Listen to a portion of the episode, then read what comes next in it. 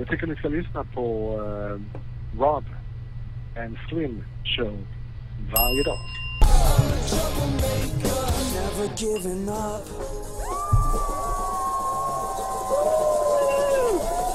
Woo! Yeah! Yeah, motherfucker. Oh, they're all throwing pies at each other? Yeah. It's,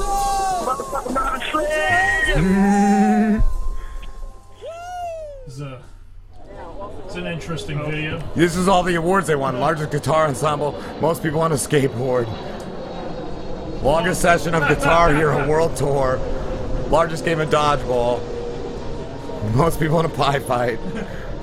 That's insane. Fucking cool video. That was actually a pretty cool video. That was a Weezer Bob and troublemaker. Slim, come outside with your hands up. Fuck you.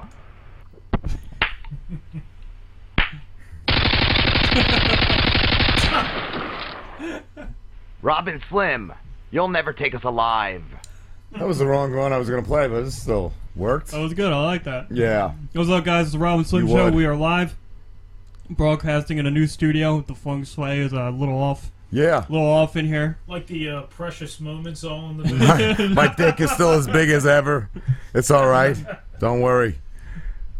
You there, Pete? yeah. Oh, I'm going any fucking where. We got two Pete's, bro. This is like surround Pete. fucking pizza the round table. What's going on tonight, brother? Not man, I just got home from work early, and I think it's time for fucking some mayhem. Nice. Uh, partake in some freaking brewskis, some cervezas for our, all our Spanish folk out there. And, uh, just chill out, man. Yeah, man. Listen to the Robin Slim Show. Nice, dude. Nice. All right, brother. We're gonna get started, dude. What do we got? Do it. What we got? All right, well, I got a couple of uh, stories. If you want to hear my stories, I got to figure out which one to start I with. don't. But uh, yeah, they're not that they're not that good. They're a little funny, but. Uh, so, so my myself and uh, my buddy Pete, who's here, went out to the bar a couple of days ago with another friend of ours, who Oh, I'm not gonna I'm not gonna mention his name or anything. But we went to the bar and we're all sitting there, you know, having a couple of beers, and I see a guy that's sitting at a table, and he looked just like Bryan Cranston. Like he looked like Walter White from like the f- very first episode yeah, of Breaking yeah, Bad. He, he definitely did.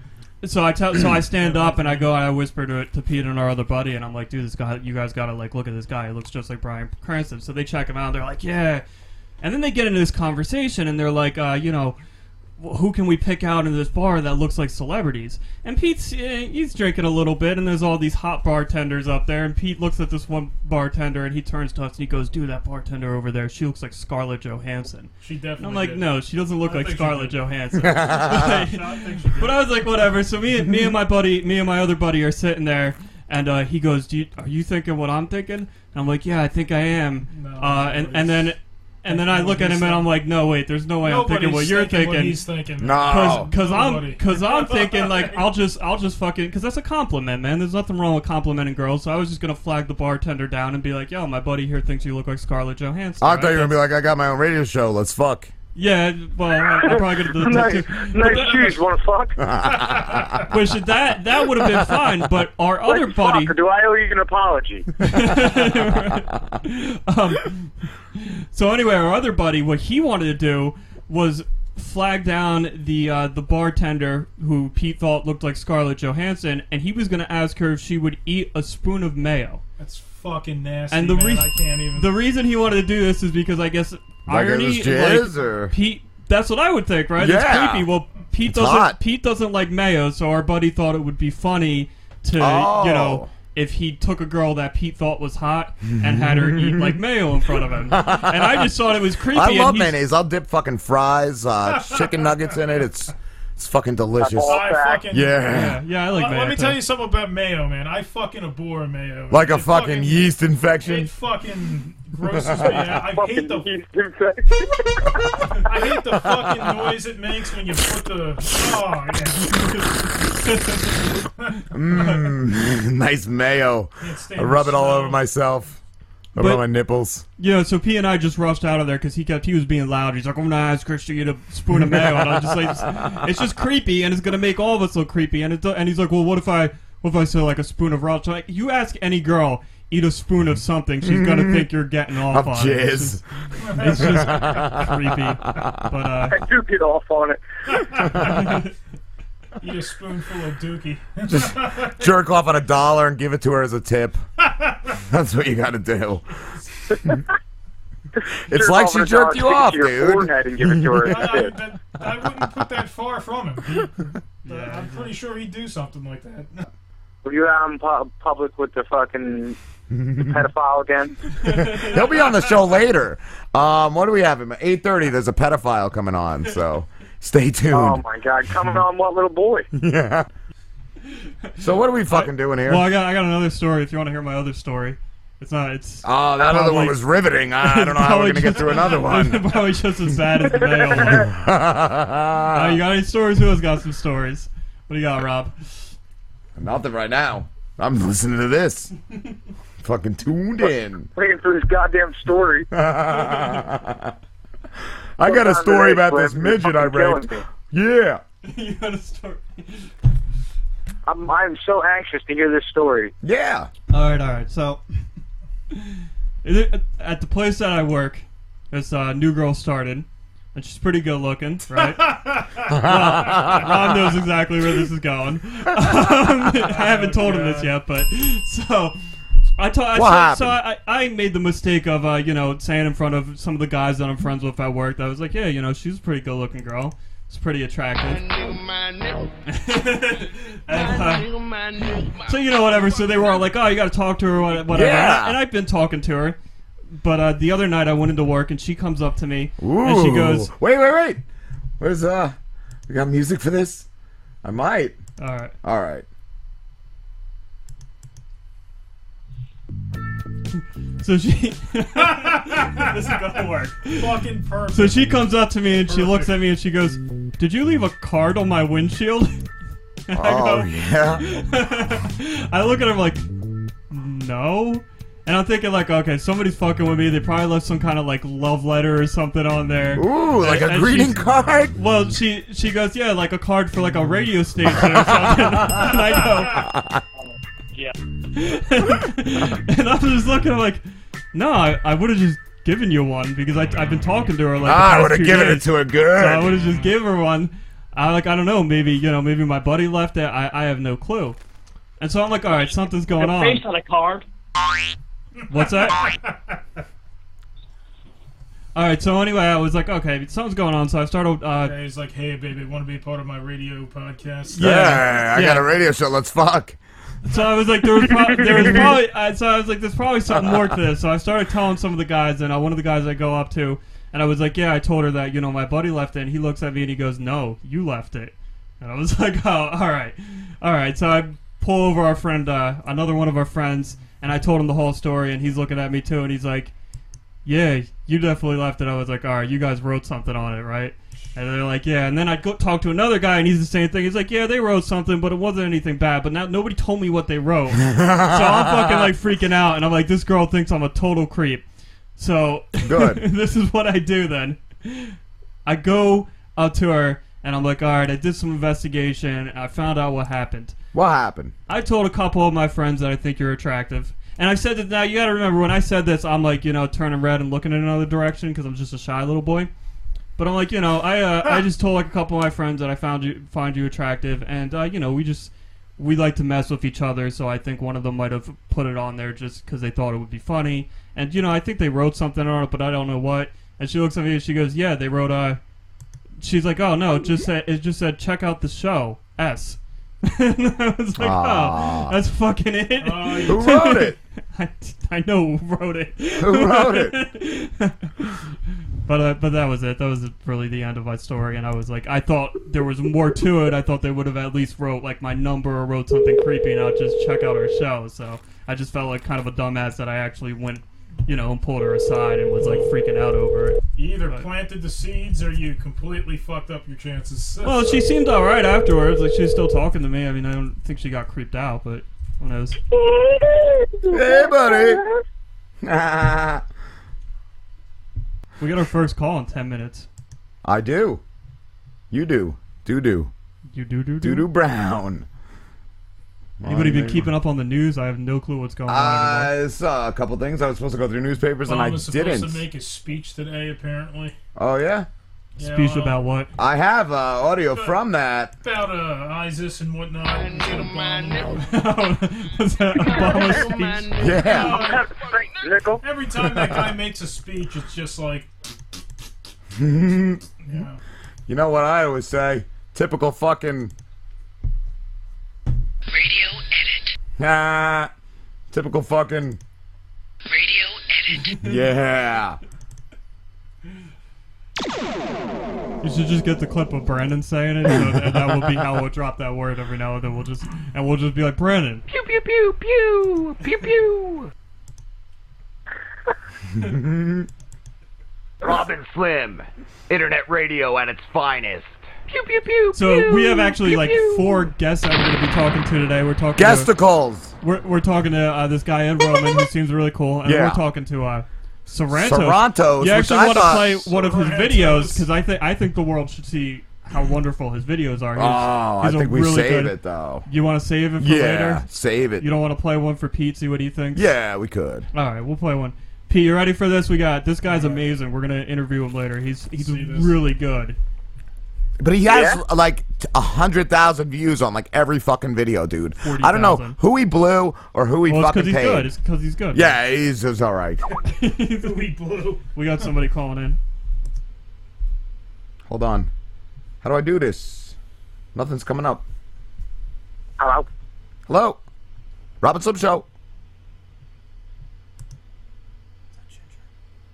Pick up the what the fuck, dickheads? Why are they not answering? Who's here? I don't know. Hmm. I fucking can't see shit. It's doing the same thing it did last week. We might have to let you go, Pete, because it uh it's fucking up again. That's fine. I'm Just- sorry, brother. Doesn't let me know what the deal is. I'll call back again. I ain't scared. All right, dude. Give us a call again later. All right, brother. All right, bro. Peace. Oh wait, is this it? Hello, Robin Slim Show. I don't know. I don't know. It said recent, but nothing is up here. I, I don't know what the fuck's going on. Who's this? Robin Slim Show. Robin Slim. Who's calling? It's Ed Roman calling from Canada. Ed Roman, how you doing, buddy?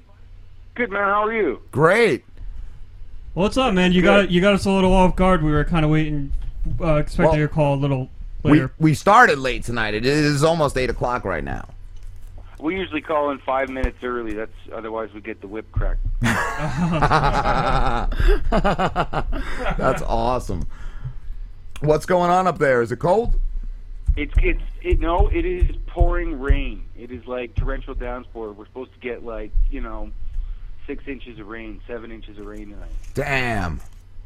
Yeah, and there's still potatoes and carrots and things in the ground here, so it's. I'm hoping for the best. Yeah, man. I was watching your video where you were uh, peeling like apples. Do you uh, live on a farm?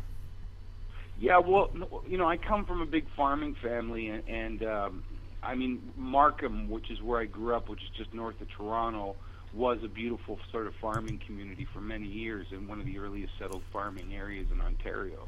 But it got eaten up by subdivisions and Oh. you know strip malls and things like that, and and I moved a little further northwest to Melanchthon, which is another really old farming community up here. It's about 150 years old. So I continue to do that just because it's in my blood. It's part of my heritage. That's awesome. Cool. Now you uh, you're a musician, right? You uh, like a solo musician.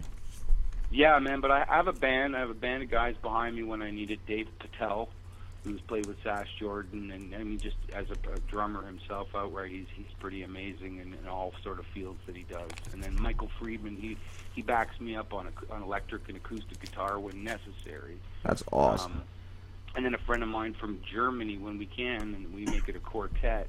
Uh, Tobias Tinker. He's been a friend of mine since I was five years old.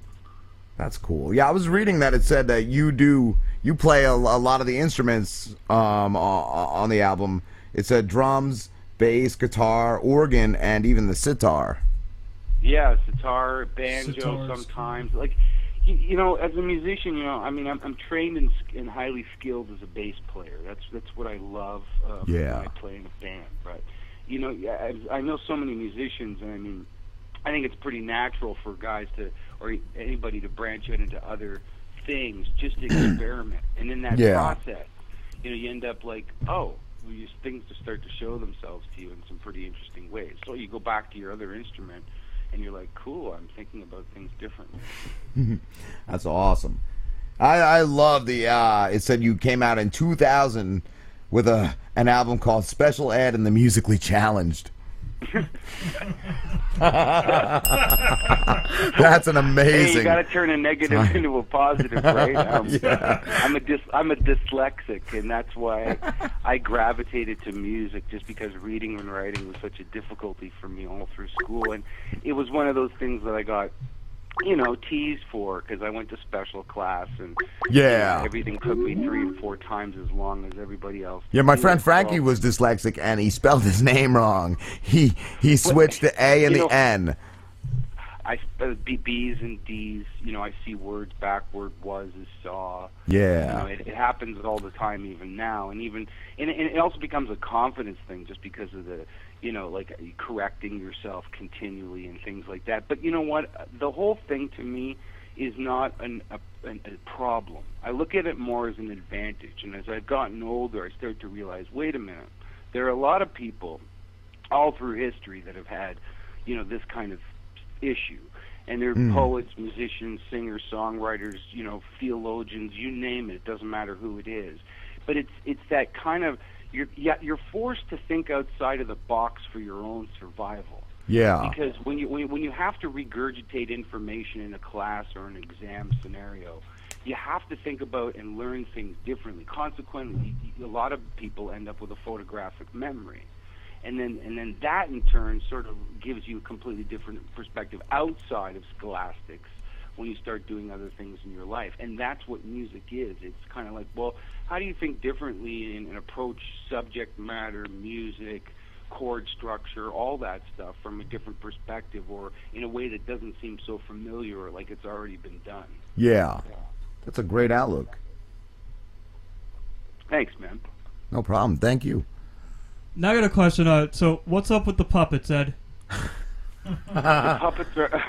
hey man, I, I grew up watching the Muppets and Jim Henson, and I was a Sesame Street kid. you know? Right on. Yeah, straight But, up. but, but I pup- love puppets. puppets were like, I, okay, you know, you move from one area and there's so much change, and you come to an area and you think it's not going to change for a while. Well, lo and behold, in less than eight years, they're realigning the road in front of my house.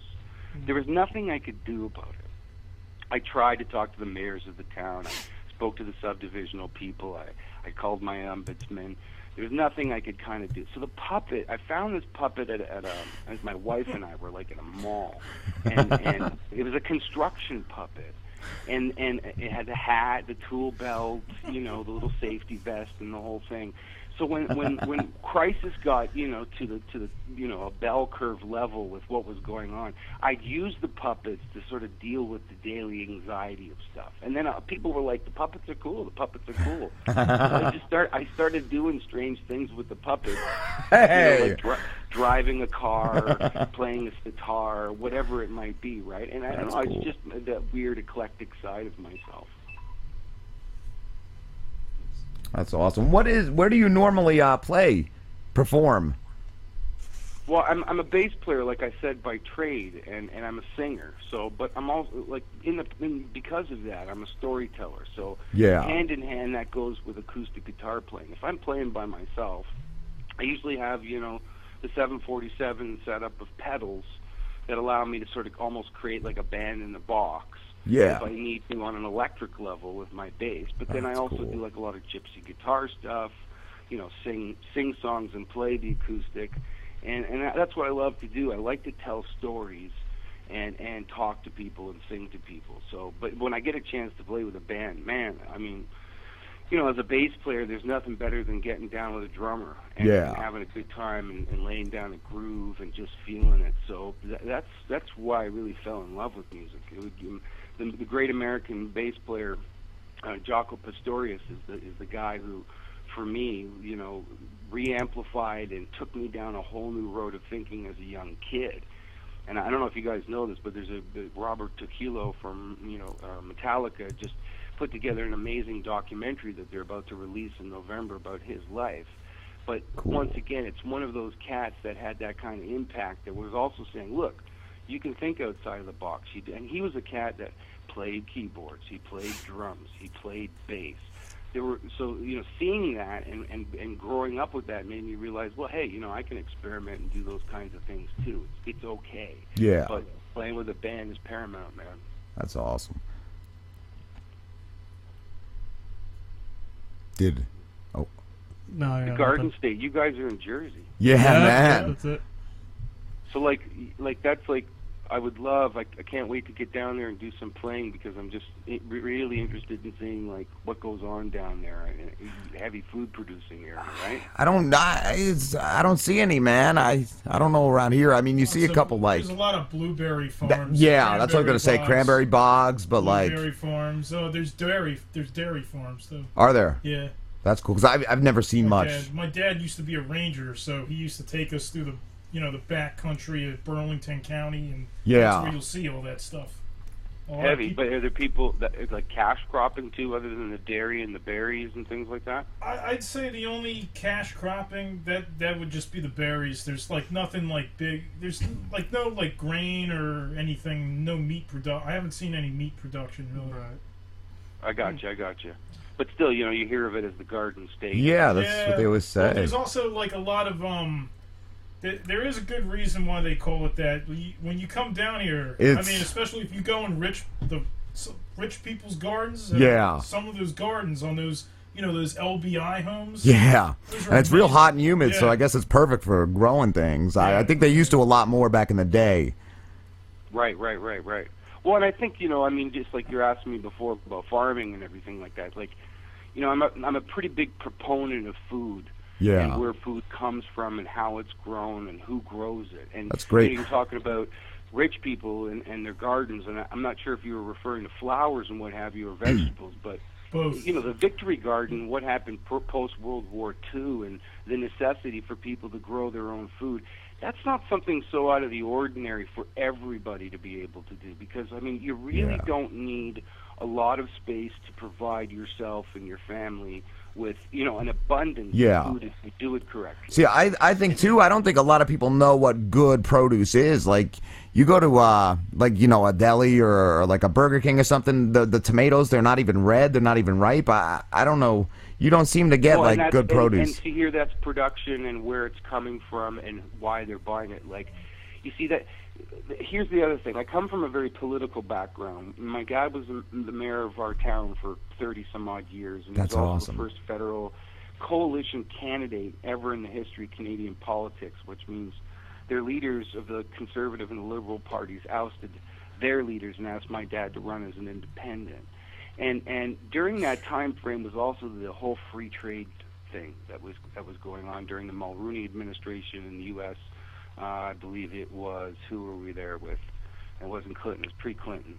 Help me. oh, uh, D- D- D- George Bush Senior. Could have been Bush or Uh, Reagan. senior, senior. Yeah. And then, and then the free trade agreement. So then it allows corporations or manufacturers of certain products or people that are importing uh, foods and vegetables to go further away to be able to acquire them more cheaply so that they can, you know, then increase their, you know, profit margin for their business. Yeah. But what that's done, despite you know on a corporate level, it may have you know helped them greatly. It's also ceased that sort of basic idea of community farming. And when Mm. you're talking about tomatoes and then it takes them like cardboard and they're not even red, well, Yeah. that's because they're picked green, they're put on a box car or plane or something like that and shipped. And by the time they come, they really haven't gotten to that point where they're supposed to be, you know, ripening on a vine, or you can see that they've turned red and they can be picked. Yeah. But you know, that's that's com- the commercial food industry. But th- that doesn't negate the fact that most people could do that themselves. Yeah.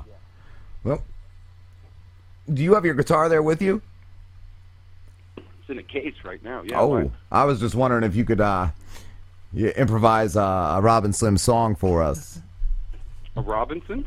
Robin Slim, that's the show. Oh, Robin Slim. Yeah. Okay, let me let me just pop it out of the case here. Little uh, Awesome, little jingle or a ditty.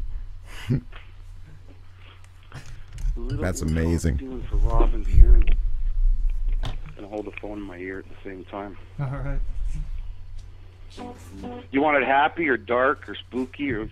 Uh, what do you think, Rob? Happy, dark, spooky? Ooh, ah, hmm, dark maybe. right, what was that? What go you just gonna say, Pete? You should go with happy. Happy, happy. I guess we'll go with happy.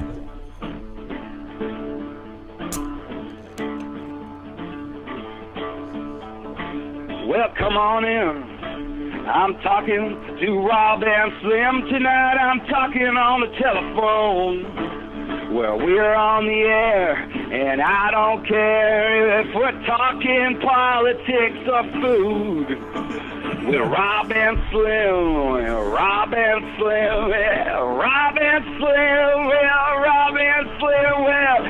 And now I'm talking about my neighborhood. They were telling me what they were doing down in Jersey, and that's also good. They tell me that's at the Garden State, but I say that's okay because I'm talking to Robin Slim. Robin Slim. Robin Slim, yeah, Robin Slim.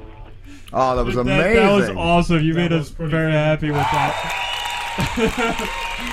Thank you. That was really cool. that was great. I, I actually have uh, more questions. I was wondering if, uh, do you uh, brew any alcohol?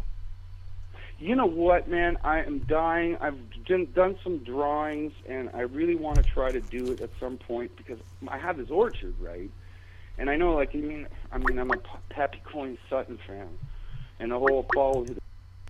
oh, Oh no! shit, Oh, what if, what if you hit the wrong What's up with the hostility? shit, bro. Let me see. Hold on, hold on. Call on hold. Hold on. Play. Ed, you there? You know, gladly provide Oh. food. Uh, Ed, Ed, Ed, I'm uh, sorry. We, we cut you off, so we're gonna have to start over on that. We're That's sorry. okay. No, no, no. Yeah, I thought about it, and and I like I said, I made some drawings on putting like, you know, the press together. And my orchard, you know, it's providing so many apples, I can't even keep up with making sauce or keeping them.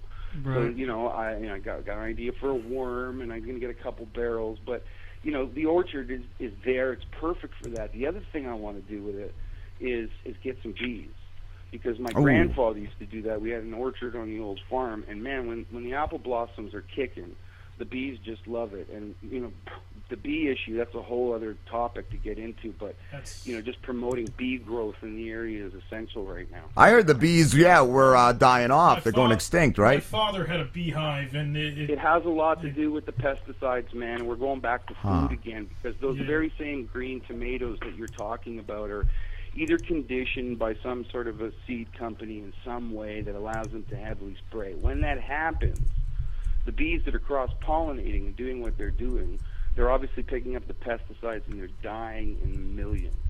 Yeah. When that happens, ladies and gentlemen, this is not a good thing because this is the quintessential insect that helps food develop. Yeah. Without it, we're we're walking around fields with feathers.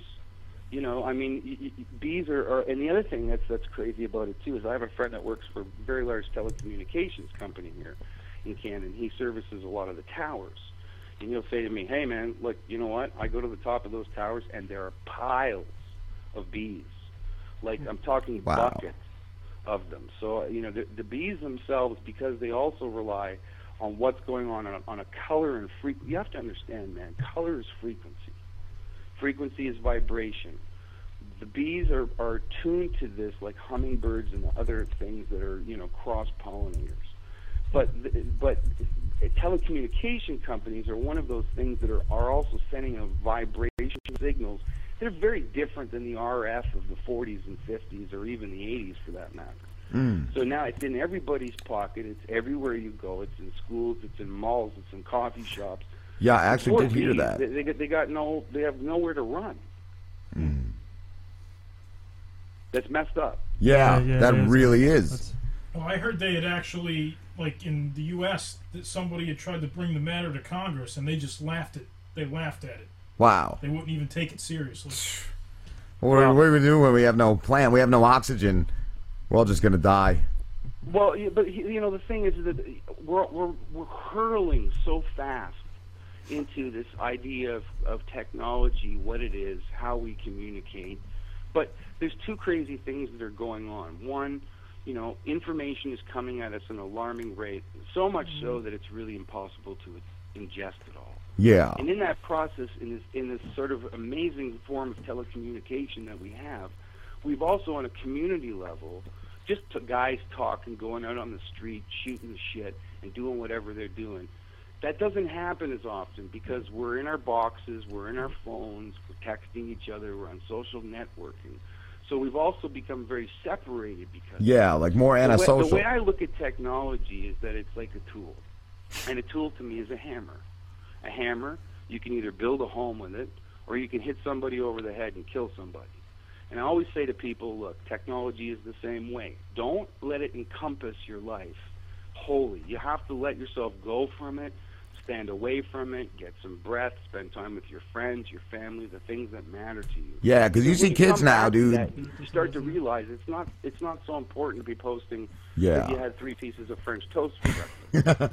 Yep. Even my kids sometimes they're they're all on the tablets. That's that's all they're about. The stupid games. Yeah, it actually upsets me because like uh, when I was growing up, we would always be outside playing with all the neighborhood kids, going Yeah. out and you know playing manhunt, using our imaginations. Where you don't see that anymore. You don't see kids Hmm. out in the street as much anymore, and it's just Well, uh, yeah, man. And if we weren't, our parents were like, "Why aren't you outside? It's beautiful. You should be out at the creek." Or Yeah. Yeah, I think I, I was allowed to play like an hour of video games a day. That was it. You see, and this is where the artistic mind, into, and this is what is, is sort of alarming and important to address, is that the, that aspect of what you guys are talking about means you went out, you developed your own imagination behind something that you were doing, and because of that, your mind thinks differently, and the artistic mind does the same thing. It's trying to use its imagination in a way to present something that's of interest that you're learning from. But what technology has done in an entire generation, like you're talking about your kids, they've never been exposed to a moment in time where they don't know what that is. And Mm. because of that, it's important to, to sort of sometimes uh, you know isolate them or insulate them from those kinds of things and let them be kids again. Yeah. Use their own imagination. That's what I'll do. I'll sit them down with a notebook. I'll, I'll give them crayons. 'em draw. I'm big into that. You know, the creating and uh, yeah, all that man, stuff. or even just like going camping or Yeah. going for a hike on the weekends. Exactly. because you can on an hour drive, get out, go for a walk in the bush. Yeah. Sort of just reconnect with stuff. Just playing baseball, and then they then they complain they want to play video games. I know, and that's the thing. You're addicted to their kid. Hey, look, I went to arcades. I spent tons of quarters. I know what it's like. But Yeah. At the end of the day, I was more interested in like what I was going to be doing with my buddies, Mhm. where we were going. You know, we were making plans to do stuff as friends. So the Yeah. arcade was kind of like, okay, well, you know, I did it. But now, you don't go somewhere with change in your pocket and get dropped off at a mall. It's right in your hands all the time Yup. and there's a there's a big difference. So you know, it's it's really important to massage that sort of you know outside time or family time or, or any of that because you know that, that that's also shutting off something very in- integral in in the human mind in terms of how we react to one another. You know, so it's it's it's important to do that. Where I noticed that and where it hit me the hardest is I've been to the West Indies a couple of times in the last like six years, and it's funny when I go out and I spend time with people on the island, with them, with their families, in their communities, away from the you know resort thing, you start to realize, okay, first of all, that they have nothing. They make mm-hmm. little to no money. They, they're they're scrambling to try to buy food, water, you know, whatever it might be. But what they have that we don't have, or what we're losing, is this sense of community and talking, where it's Yeah. like if you brought up a subject, it's like starting a fire on asphalt by spitting. They get so excited and involved in the conversation that you damn well know that the next day, when they're talking to somebody else, they're going to be talking about it. and that's what's that's that's what I found so amazing and culturally kinetic That is. about that area of the world. And it really why? It's because they're not overly inundated with technology Huh. all the Yeah. That's fascinating. even even the kids like you know because i'm a musician and i've been teaching for 25 years i bought a couple of guitars and i gave a couple to some kids. The reason i did that is because when i was walking around and playing to people eh, you know i i'd, I'd show a kid something go play football with some of my friends that i met come back. And this kid would already be playing the chord and trying to show his friends Wow. and I, and in 25 years of teaching, I, just to see the tactical, you know, enthusiasm from from youngsters like that, just because it's something simple that's pleasing them, that they're experimenting with, and they're so excited about it, they want to tell more people. So uh, That's you know, music is a very powerful thing, and to get that into the hands of kids is even more integral. Technology won't do that. You can get an app. Yeah. Yeah, there's an app for everything, right? Yeah. I just same with the texting. I just see people at work all the time, and it's like, dude, uh, how, how the fuck can you be on that so much? Well, even if you go out to like a, a diner now for dinner, you just look around and everybody's just sitting on their phones. People don't have conversations with their family anymore. Yeah. You know? Well, it's an addiction. It's re- Yeah. just another one of those psychological addictions. it's like an that, you know- OCD thing. Yeah, yeah. I mean, there's kids that I know because I did work in addiction research for four years as a therapist. That I've been hearing from some of my therapist friends saying, "Yeah, we've got kids in here that we have to get them off of technology. They Yeah. can't socialize. They're in specialized programs learning how to communicate with one another Yeah. just by talking." I scream at them sometimes. I'm like, do you, do you wipe your own ass? Do you fucking dress yourself? Because it's like they, they don't know how to react to anything. Uh, yeah, you you know, or or like you know, tragic things that I had a student when I was working at the conservatory. He was walking on the train tracks with noise canceling headphones on and Wow. text messaging at the same time. The train came, hit him, killed him instantly. Oh. Wow. He didn't hear or see the train. Holy shit.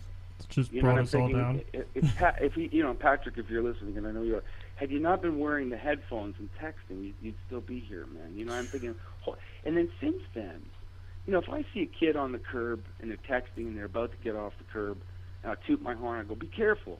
Yeah. And I'll get the fin- I'll get the finger. You, you screw you, Mister. But I don't care. I don't want that kid hurt, Yup. or anybody Exactly. hurt, or a person for that matter.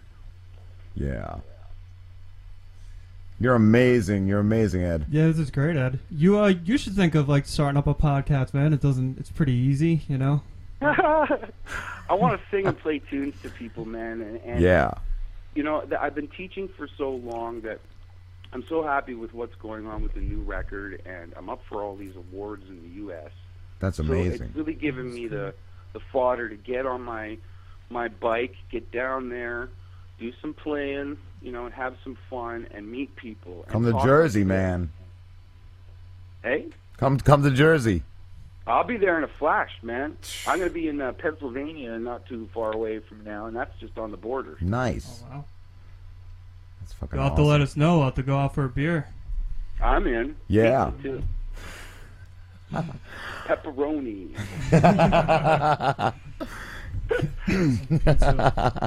So you I was a, I was a devout vegetarian for for 20 years. And all of a sudden, one day, I went, you know what? I I gotta have some meat. Man. I broke precedence on my 30th birthday. I got a huge six ounce steak. oh yeah, that's amazing. What uh, Never what looked back. what were your reasons to be a vegetarian? I was a heavy kid, and my metabolism's really slow. So in grade nine, I was like 260 pounds with a 48 inch waist and wrestling grade 11s.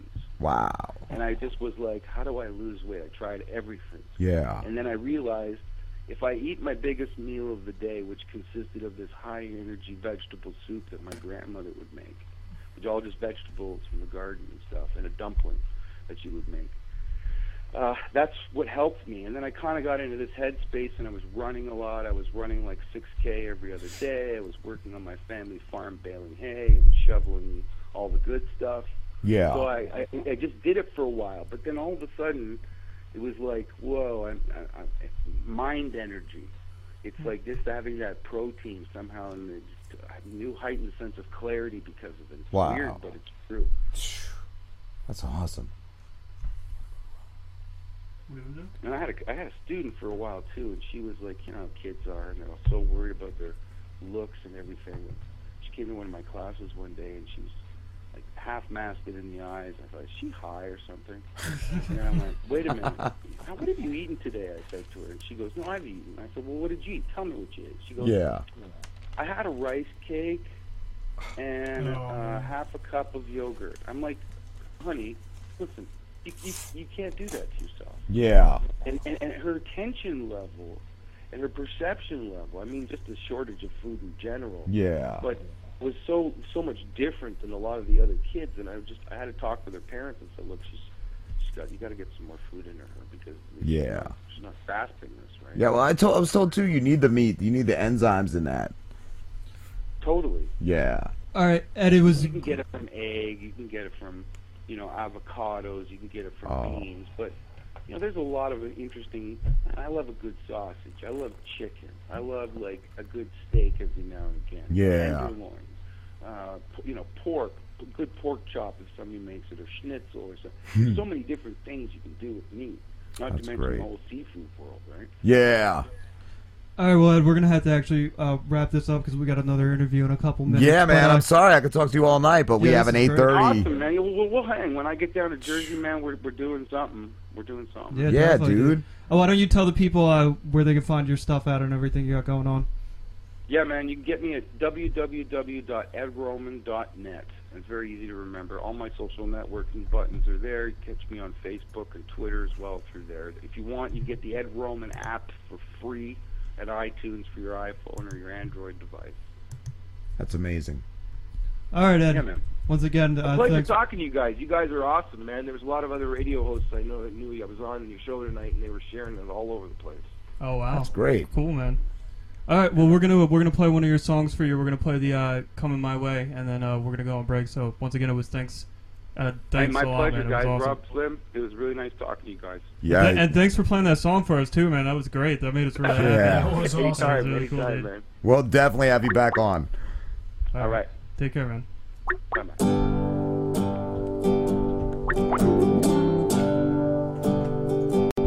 I've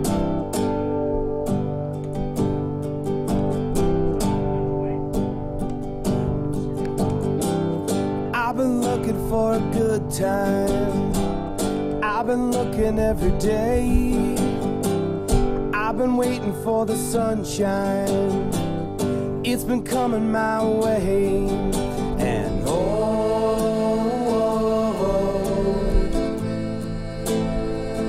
it's been coming my way.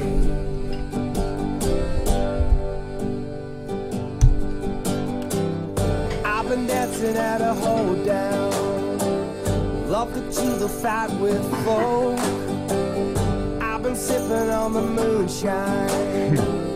I've been telling dirty jokes. And oh, oh, oh, it's been coming my way. Robin Slim Show. And oh, oh, oh. Robin Slim. Sorry, I, I can't hear anything. Call back in like 10 minutes. Tell me, is it leaving, deceiving, relieving me anyway?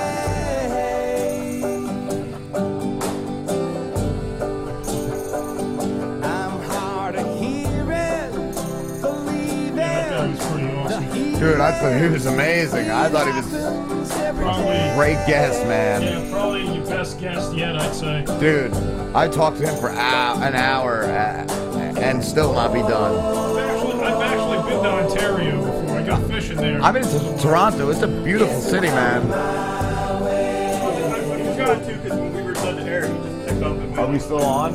Are the mics still on? Oh, okay, I didn't know. You out a. Even my I could tell you all the news. Off the demons.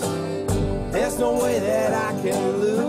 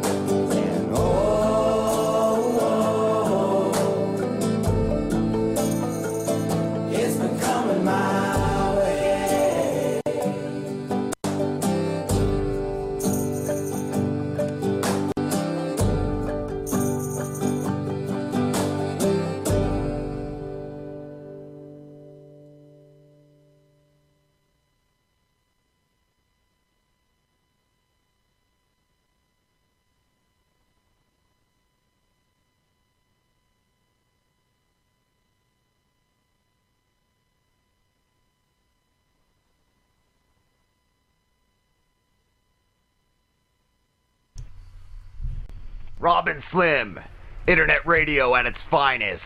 Pew pew pew pew pew pew. Sweet. What's going on, guys? We are live right now with Sarantos. How you doing, Sarantos? I'm doing great, guys. How you guys doing tonight? We're Very good, man. So now you're a uh, a musical artist. Correct. Yeah, I'm a solo music artist uh, from the Chicago area. Oh, you're from Chicago. Cool, cool, man. Um, so what uh what got you into music?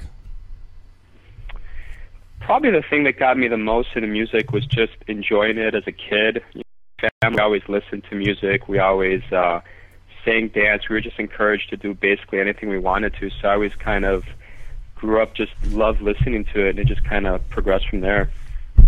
Now you do kind of like a like an inspirational rock kind of thing, I guess.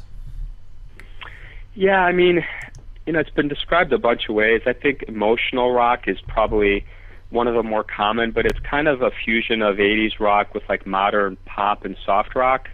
Right. So Right. it, uh, you know, I've heard it described a bunch of ways, but that's probably the most consistent Uh, one. looks like we're getting a phone call. We're gonna put them on a group call. There might be a question for you. Sure. Uh, call, caller, you're on the air with uh, Sarantos. Yeah, hi, this is uh, this is Frankie Two Steaks. I'm friends with Pete. All right, Frankie Two Steaks, you're on the air with Sarantos. Robin Slim, fuck Toronto's right in his creepy asshole. How you doing? Robin Slim, Toronto's is a cunt. Do you do, you- do you even know who this guy is, Frankie Two Steaks? Robin Slim, Toronto's is a kid toucher. No, I don't think he's a.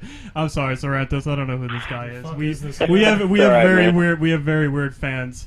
I don't I don't. Robin Slim, Toronto's is a bus driver for retards who rapes them. No, no, I don't think he is. Um, so, How do we get this guy off? yeah, I'm gonna have to hang up on this caller. Give me a second. Robin Slim, I love your show. Fuck Toronto's. I'm Oh, blaming, sorry, Sarantos, are you still there? Yeah, I'm still here, All man. right, I'm sorry, blaming it on the cat. sorry, man. You're blaming That's it right, on the man. cat. There's uh, there's always something interesting going on. Yeah, I hear you, man. Um, so is it actually now? Were you what kind of music uh, did you grow up like listening to? Did you like like the dance pop type of thing, or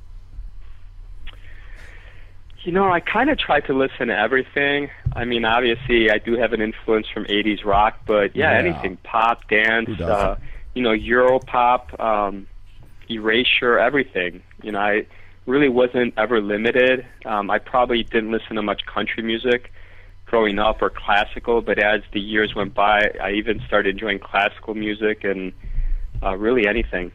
That's riveting. right? Come on. What um? What was I gonna say? I had something and then it slipped my mind. Uh, hold on. What about techno? Do you like techno? Techno? Yeah, yeah, absolutely. Yeah. Cool man. Now what I was Robin wondering Slim. is, I- Fuck Sarantos. I was wondering. I was watching some of your videos where you were doing like you did like a uh, impression of uh, De Niro.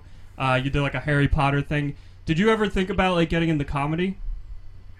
Actually, you know, that wasn't me. Those are fans that uh, submitted those. Oh, okay. So no, that wasn't my impression at all. I, I do the music videos, but uh, those funny videos are basically submitted by the fans. So I, I have thought about doing comedy, and I've tried a little bit of it, but uh, th- those impressions were not me though. Okay, I wasn't. I wasn't really sure if it was or not. Um, Yeah. Now, do, or do you have a, an album out? So what I decided to do, the first CD is coming out in November, and I started in January, and basically I've just been releasing one song every month. So the first Tuesday of November, the final song comes out, the 11th song, and then like two weeks after that, the, the first CD comes out. So that's uh, kind of what it's all been gearing up towards. And then next year, the same exact thing. You know, one song every month, and then the second CD next November. Cool, man. Congratulations. It's cool that you're doing that. That's awesome. Uh, we got another caller. We're gonna try this again. See if this one's any better. Caller, you're on the air with uh, Sarantos. What do you got? Yeah, this is Frankie Two Steaks. Why'd you hang up on me, you fucking prick? What do you want, Frankie Tube Steaks? I want to fucking rape Toronto's and set him on fire. The fuck is with this guy? I don't know. Why? Hey, Toronto. What's that, like a, a urinal cake or something? Huh? Like a suppository Mentos? Uh, sorry. Anybody sorry. there? No. Uh, Toronto shoves him into his asshole and What, tells are you like using a different number or something? Like, Sarantos, are you still there? Sarantos? I don't think he's there. Is he on hold? I think we had him on hold. I think you put him on hold.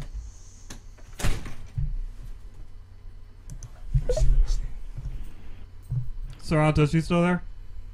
Yeah, I'm still here. Oh, all right. Uh, sorry about that. We put you on hold by accident. Who's answer that one? Okay, we got another call. Go ahead, answer that one. Robin Slim Show, who's calling?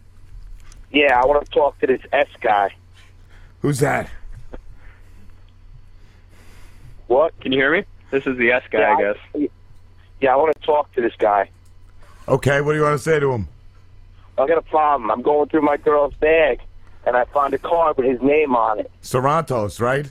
No, I think he's talking Yeah. about me. Oh. I, I don't think. No, I th- I'm sorry, Sarantos. I think this guy's calling about me. I had an incident earlier where I, uh, where one of my friends were messing with me, and they put a card with my name on it on some girl's uh, car, and said like you know something silly like he wants to make out with you or something like that. And I think this guy is actually calling and pretending to be, or is this girl's boyfriend? I don't really know. No, he knows. So it ain't funny, bro. Look, man, I didn't put the card there. Yo, my girl Brittany is my girl, and it's my baby's mother. That's my baby's Well, mother. well, maybe we'll maybe we'll discuss this later. We're in the middle of an interview right now. This is so- a real, Yo, a I'll, real. I'll come and find you. Where the fuck are you at? I'm in New Jersey. Come and get me. Hang up on him. Nice, a good We're in the middle of an interview. And That's you're Yeah, fine. call Slim. Is that your fucking name?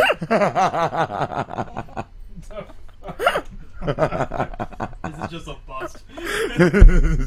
this is going great. Yeah, it's pretty Uh, funny.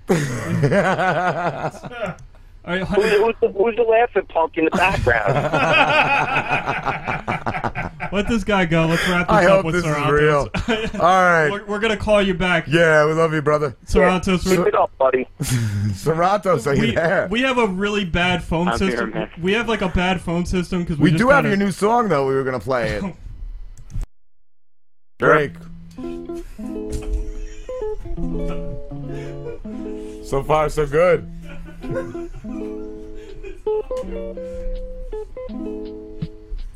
Why do my butthole always get so big? How do it fit five fingers and more? Why do it ooze out white goo? Why when I wipe is there blood? Why me get boner when me see a school bus? Me so confused. Me Sarantos. What were you thinking when you wrote that, dude? You stink. You zilch. Who'd you pay to get that many views on YouTube or below? Why did my co-host go in the other room? Seratos! You stink. Hang up the phone, you skank. Alright, I hung up on him. You gotta at least let the guy get some plugs. no. At least let him get some Fuck him. And his plugs. Look him up if you want, assholes. It's Toronto's. That's- We should can play ruin- his song we again. Just ruin any chances of ever getting another interview. No. No, I mean, we like a good interview. We like Ed Roman. He We don't was like. good. I was having, I was having a good conversation. You want me to call him back? No, don't call him back. We're done. But at least get the guy some. I am. I'm playing his new song. Let's hear this. That's not.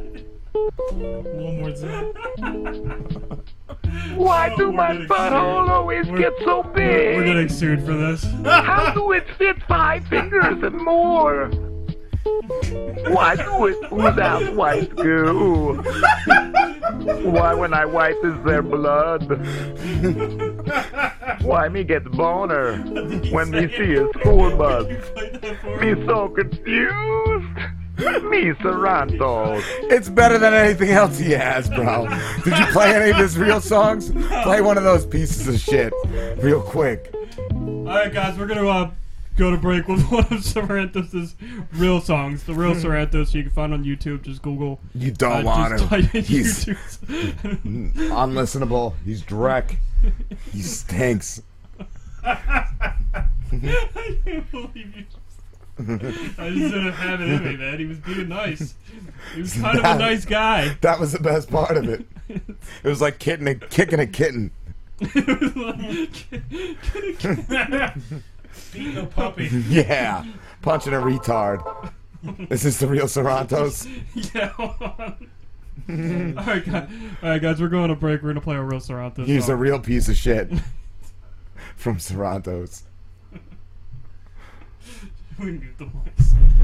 Ah, ah.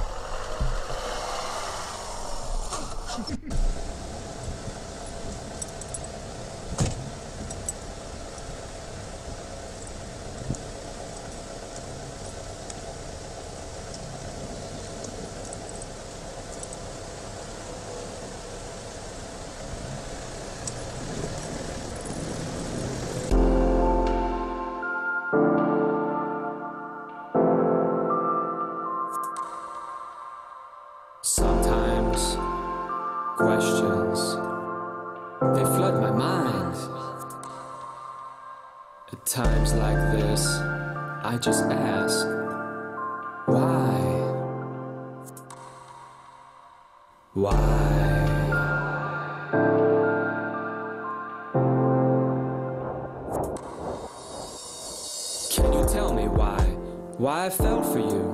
Why do I ask why? Why do I look up to the sky and think about why?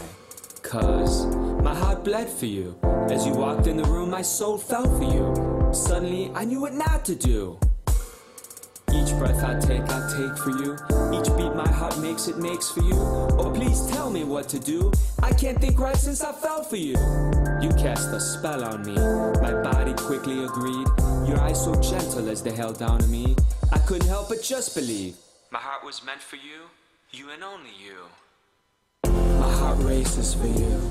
My heart cries to you. My heart begs for you. My heart flies to you. My heart bleeds for you. Why does my heart feel this way? Why do I feel this way? No logical reason that I know of, but I still wanna stay. Stay with you, stand next to you. Even when you're blue, girl, I wanna hold you. Put you in my arms and shelter you. You know I'd die for you. I'd lie for you. I'd do anything for you. Now you know why.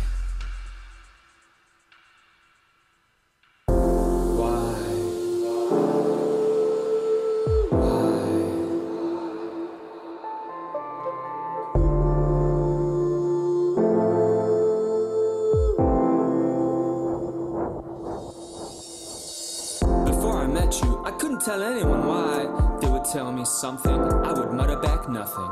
Life was such a rough thing. Life was so hard, never talked about it out loud. Kept my feelings to myself, kept them inside and felt so proud. Felt like such a man, told myself that's what I am. But I felt so weak, strong on the outside, but frail on the inside. But then I fell for you, I had nothing to prove, but my heart was so moved. Knew from the moment I first stared at you. Races for you, my heart cries to you, my heart begs for you, my heart flies to you, my heart bleeds for you. Why does my heart feel this way? Why do I feel this way? No logical reason that I know of, but I still wanna stay. Stay with you, stand next to you. Even when you're blue, girl, I wanna hold you. Put you in my arms and shelter you. You know I'd die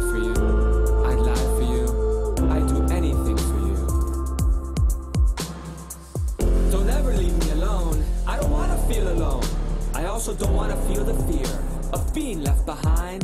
No one there to see, no one there but me. Please keep that heartache away from me. I'm so scared to feel that pain.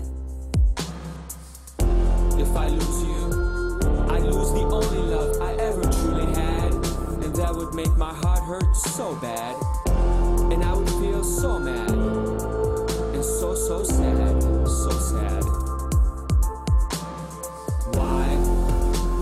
Because my heart wants to do everything for you. It wants to prove my love for you. That's why. That's why.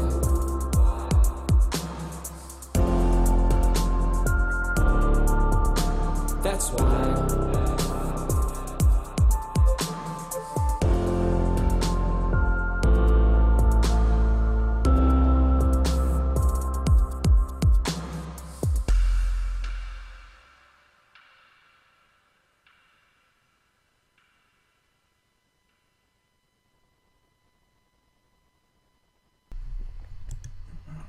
We on?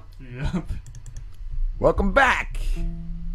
Come back with a little Sarantos for you, the listeners out there. The soothing sounds of Sarantos on this Wednesday evening. Why do my butthole always get so big? How do it fit five fingers and more? Oh, we got a call from Why do it ooze out white goo? Robin Slim Show. Hello, how you doing? This is Clyde P. Riddlesbrood calling. Great. How you doing, Clyde?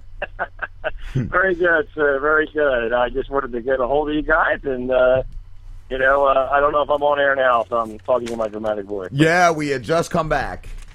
Oh, okay, all right. Well, uh, well, it's a pleasure to be on there, and uh, yeah, let me know uh, what you want me to, um, what you want to chat about. Well, did you have any questions, Slim? This is Rob. Uh, yeah, And- and I'm Slim, and our buddy Pete's with us today. You're the uh, the theater guy, right? Yeah, yeah, yeah. Um, so yeah, I didn't know if you had any special, you know, spin or theme or something that you're trying to, you know, uh, pitch. You know, so I can I can kind of spin my thing a little bit different ways depending on what you need. Well, what do you do first, uh, Clyde? Well, we're, we're a theater company, and you know we do shows all over the tri-state area and sometimes beyond. Um, and um, you know, other than that, we have some special shows that we have coming up. Uh, I'd like to push if I can, which Oh, is yeah. uh, Oh, yeah, Frankenstein, which is just outside of um, Lakewood, New Jersey, at the Strand Theater. But um, there's other things that I can chat about too, like you know how we got started. Um, Yeah, we have anything, kind man. of a s- We uh, we're going kind of for like a hangout radio thing. So you know, whatever you want to tell us about. How they got definitely- started would be pretty Yeah. interesting. Yeah, actually. I, I would like to hear that.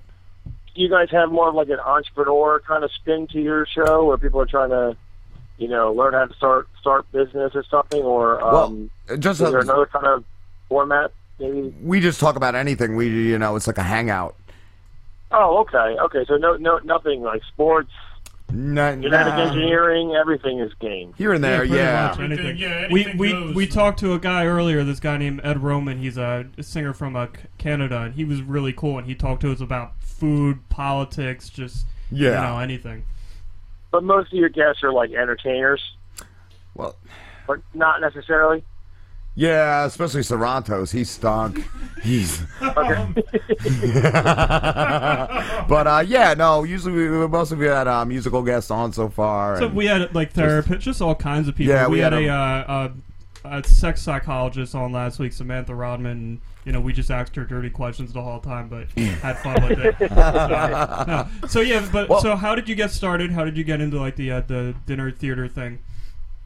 Sure. Uh, well, actually, one more question: Are you guys? Is it live, or are you just guys edit it later? We are both. We are live on uh, UStream right now, and we also uh, then then, then we uh, upload it to YouTube and uh, what else? SoundCloud. SoundCloud, yeah. Yeah. Oh, okay, okay.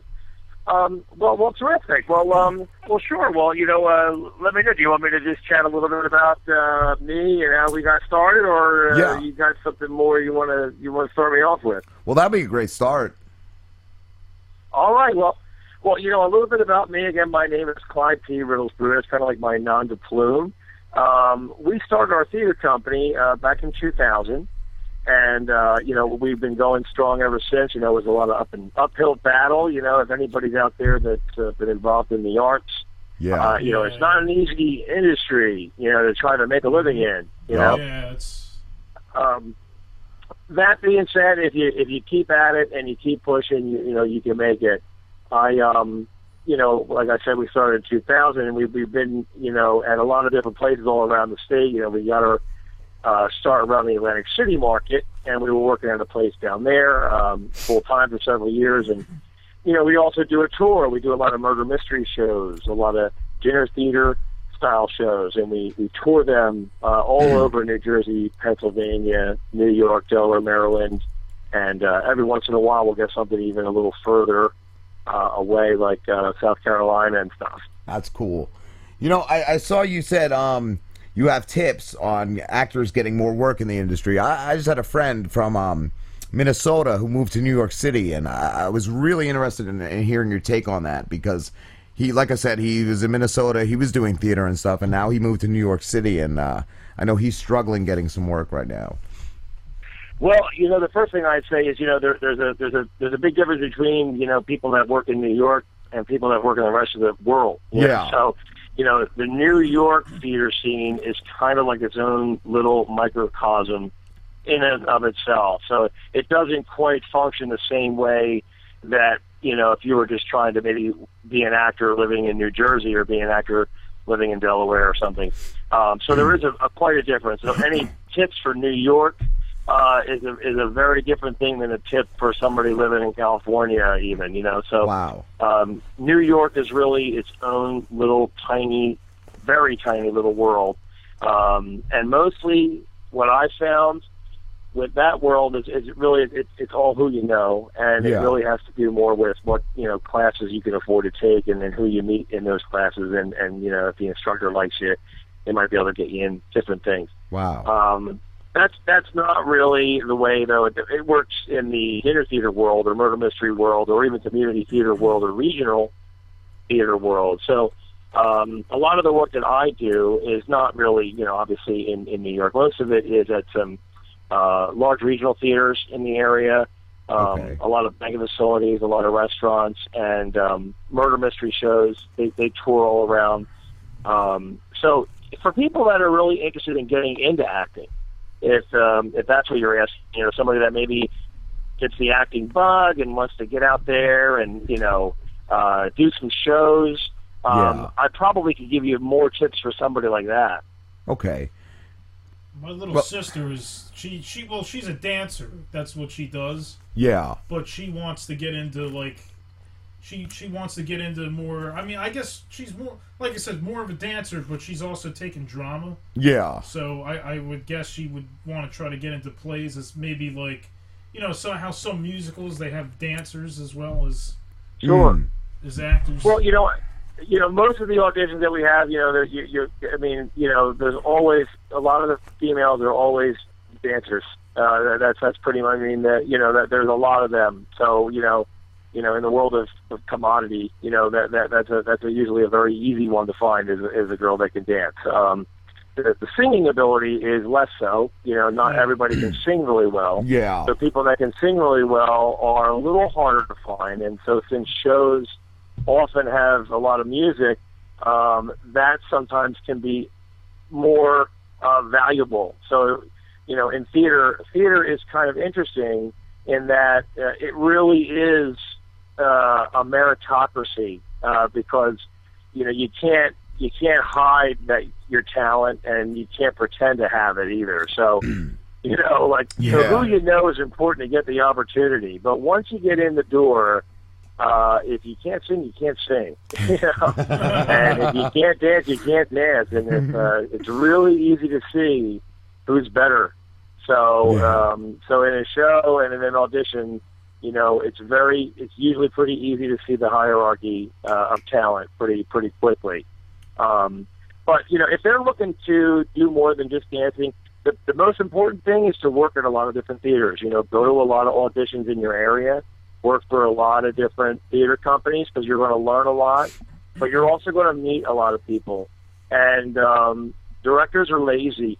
I can tell you as a director, directors are lazy. We, we if we get a um, a show, we tend to think about people we've used in the past that we think of that would be good. Is that why Michael Bay Um, puts so- uh, Megan Fox and everything?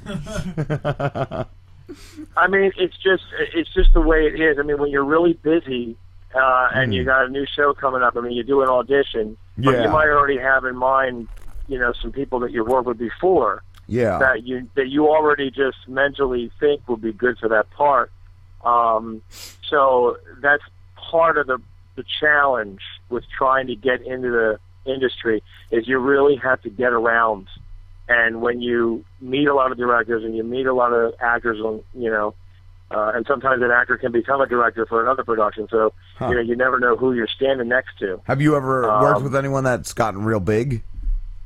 Like went on to. You know, not real big. Um, you know, I mean, you know, in theater, it's kind of like you know, um, there's really just there's really just three things. Uh, there's first people that make a living at acting. In other words, they actually make enough money to actually say I'm an actor, and they and they they, they make money. yeah. That's probably the one first step of success. But then there's people that might get in a movie, you know, or get, move out to L.A. And then there's the people that move to New York to see if they can make it in there. Yeah. Um, but um, usually nobody makes it to any of them. But Wow. um, but but the the easy one is is the is the hardest one I think in some ways is the Broadway. But it's also really hard to be a working actor and make a living.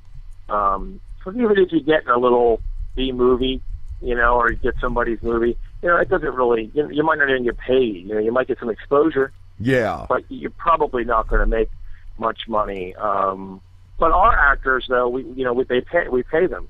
You know they get paid you know usually around eighty or a hundred dollars a show. It's not bad. Um, for some larger shows, maybe more. And you know we usually certainly during the busy months we might have like you know four or five shows a week. That's awesome. So I actually wanted to ask you something about like your productions. Um, do you guys just like uh, do like plays and scripts that are already written, or do you write like your own productions, or how do you go about that? Most of the things that we do, we write ourselves. Um, some of that is is because we want the creative freedom, but some of that is Yeah. also because you know if you start using you know um, scripts from writers, um, you lose a lot of control because they might not want you to change your script, uh, and then you have to have royalties. So you know, quite frankly, it's easier sometimes to write a new play uh, than it is to find uh, a writer for a play um, and and that's kind of part of it there. But uh, usually, I mean, occasionally we will uh, write have a play by a writer that we'll do that we'll rent, and uh, but but usually Hmm. it's an internal play that that one of our people writes. Okay. Do you that's have like amazing. a lot of people that write, and do you guys all like work together on the writing, or is it just like you know one guy will bring a script and be like, "Hey, I wrote this." Well, no, it's more more formal than that. I mean, you, you know, we we've been around for a little bit, and you know, we have a contact with a lot of different actors, and you know, actors usually are pretty transient, so they move around.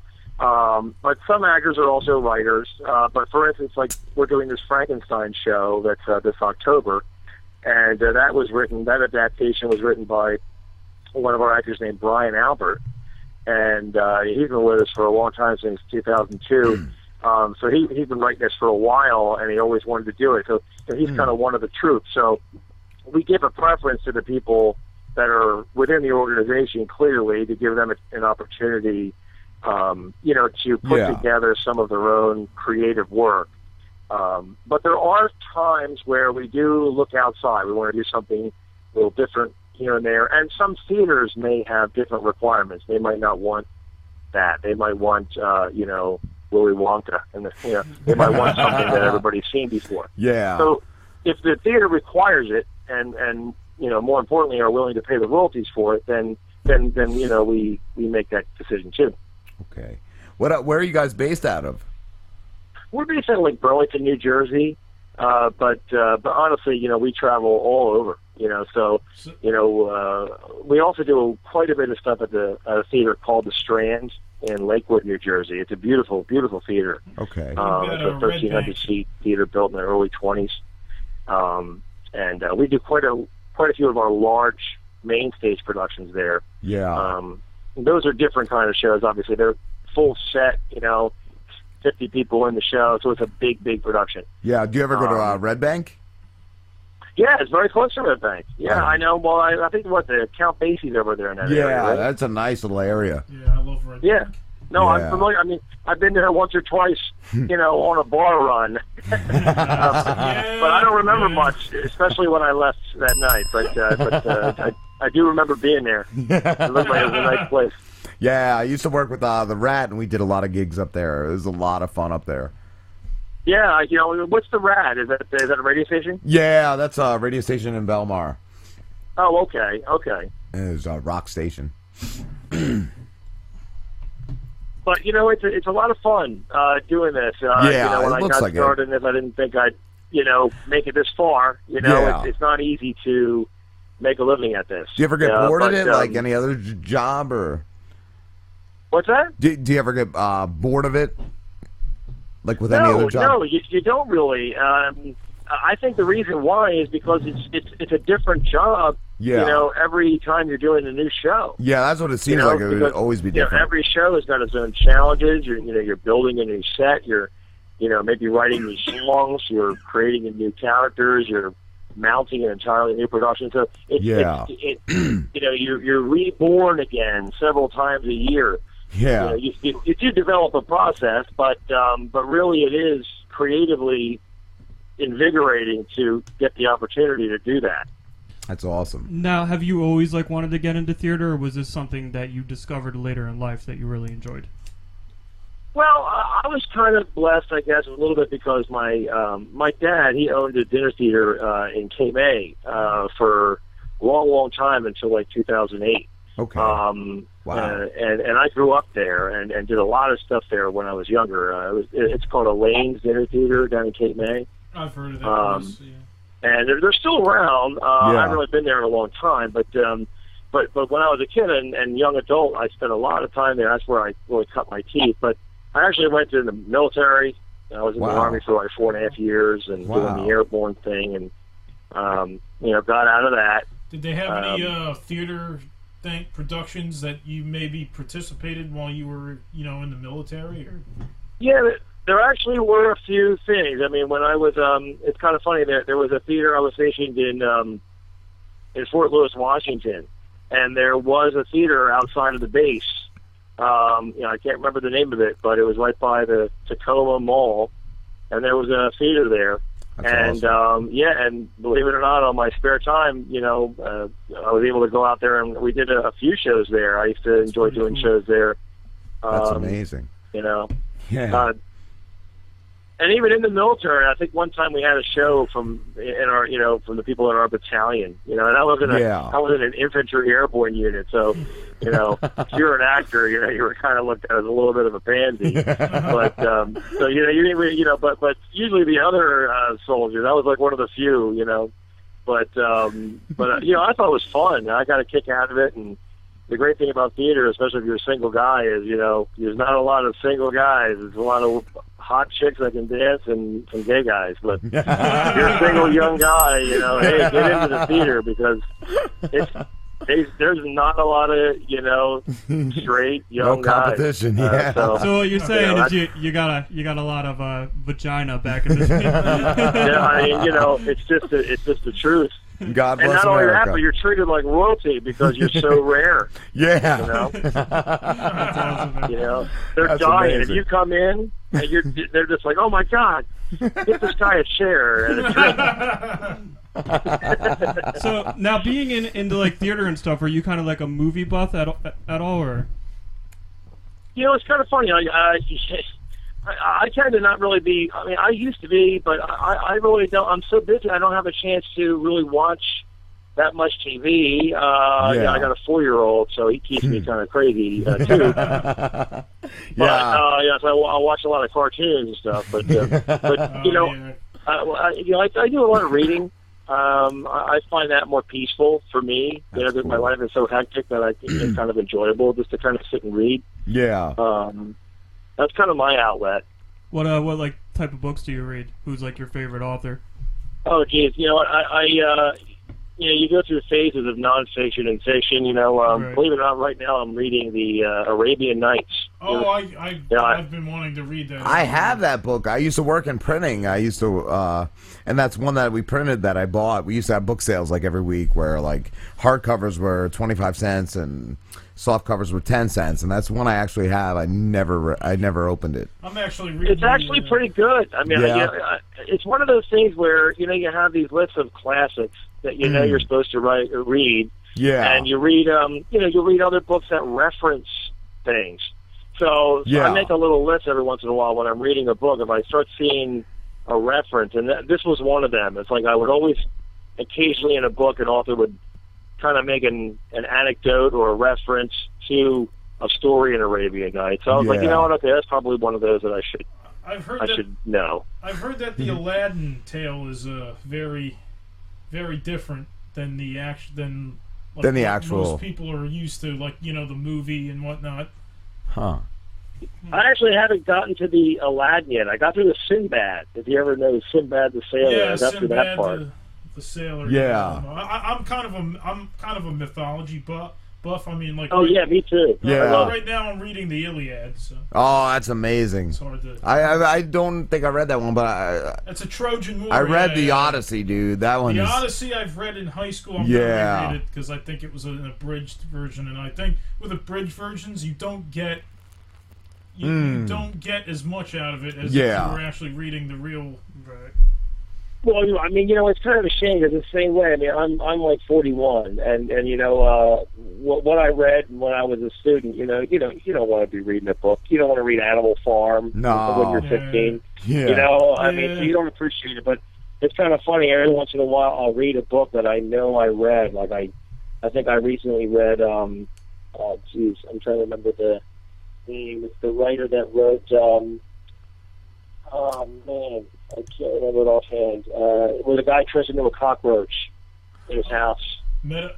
Uh, Meta- real famous, kind of dark existential writer. Uh, uh, Oh well, I can't, I can't remember, but I know I read. It's the, the story's called Metamorphosis. Yeah, Metamorphosis. Yeah. Yeah, um, can't remember that name either. Oh well, but I know I read that when I was in high school. I Yeah. read it. But the second time, I'm like, oh, you know, it just it just made so much more sense. Every once in a while, I'd remember a line that I I remember reading a long time ago. Yeah. That, uh, Naked Lunch. Have you ever read? Read I've Naked heard Lunch about that. before? I've seen What- the movie, but I've never read the book. What's that? Uh, Naked Lunch. No, I don't think I've ever run across that one. It's uh, it's a tough one because I think the guy was on a lot of drugs when he wrote it, so it's just it's really trippy and hard to follow. There's a, a f- an anime called Fooly Cooly that references Yeah, that. yeah. So that's that's where I know it from.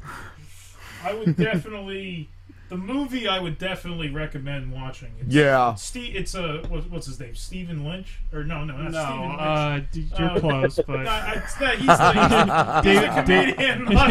no, I think it was David, David Dave- Lynch. David Lynch, David yeah, Lynch, the yeah. that did the movies. Eraserhead. He's not the guy that wrote the book though, but yeah. But that was a tough one. I couldn't get through that. I read like four pages. I was like, I can't follow this. Um, what else have we got? Now, where'd you grow up? Uh, did Did you grow up in like New Jersey? Uh, yeah, I mean, I actually, um, I, I, I moved all around. I, I kind of grew up in um, around the Collingswood area for some of it, um, and then um, and then Cape May down the shore, and then. Yeah. Uh, but I also grew up in, you know, I was in Montana for a while. Wow. Um, I was in uh, New Hampshire for a while. So I kind of made my rounds, Yeah. you know, but but mostly New Jersey. That's cool. What uh do you have any advice for this this shit show? On you know, like you said, you know, just hang in there and cuz we've been at this since December and we, we haven't seen a lot of uh growth on uh as far as like fans and all that. We got the same Well, base. you know what? It, it's it's hard. It's hard to say. I mean, uh, you know, I think I'm I'm a, I'm a little bit spiritual in that I kind of do feel like if you have a have your mind set on a goal and you keep at it and you keep uh, pushing at it, eventually the universe gives it back to you what you want. yeah. want. That's how I feel. But um, you know, but uh, you know, I mean, obviously it's just persistence, and then you know, but once you have a product like you guys are doing your podcast over and over again, um, you know, I mean, the way I found out from you was just on like um, you know, an email that I signed up for about different podcasts, but Hmm. you know, I mean, the, the biggest thing I think is once you're running and you have something there, um, you know, people always say it's about you know connecting with your audience and all, but which, which is true. But the very Yeah. first thing you need is exposure. People need to know you exist first. Mm. Um, you know, so uh, obviously, I'm not sure what kind of advertising you guys do or or, or, or anything, but Yeah. I mean, do you have a, a method that you're using to monetize? You We- know, uh, I mean, that's probably one part. Like, I'm not sure. You know, some podcasts have.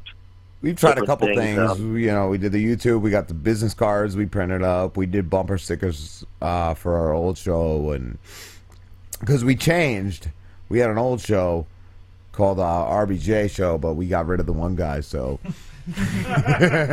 Your own cousin, dude. Yeah, Slim's cousin, he stunk. I cut my own cousin from the show. He was a little racist, so we didn't. Yeah, wanna- man. We didn't want to get involved in we that.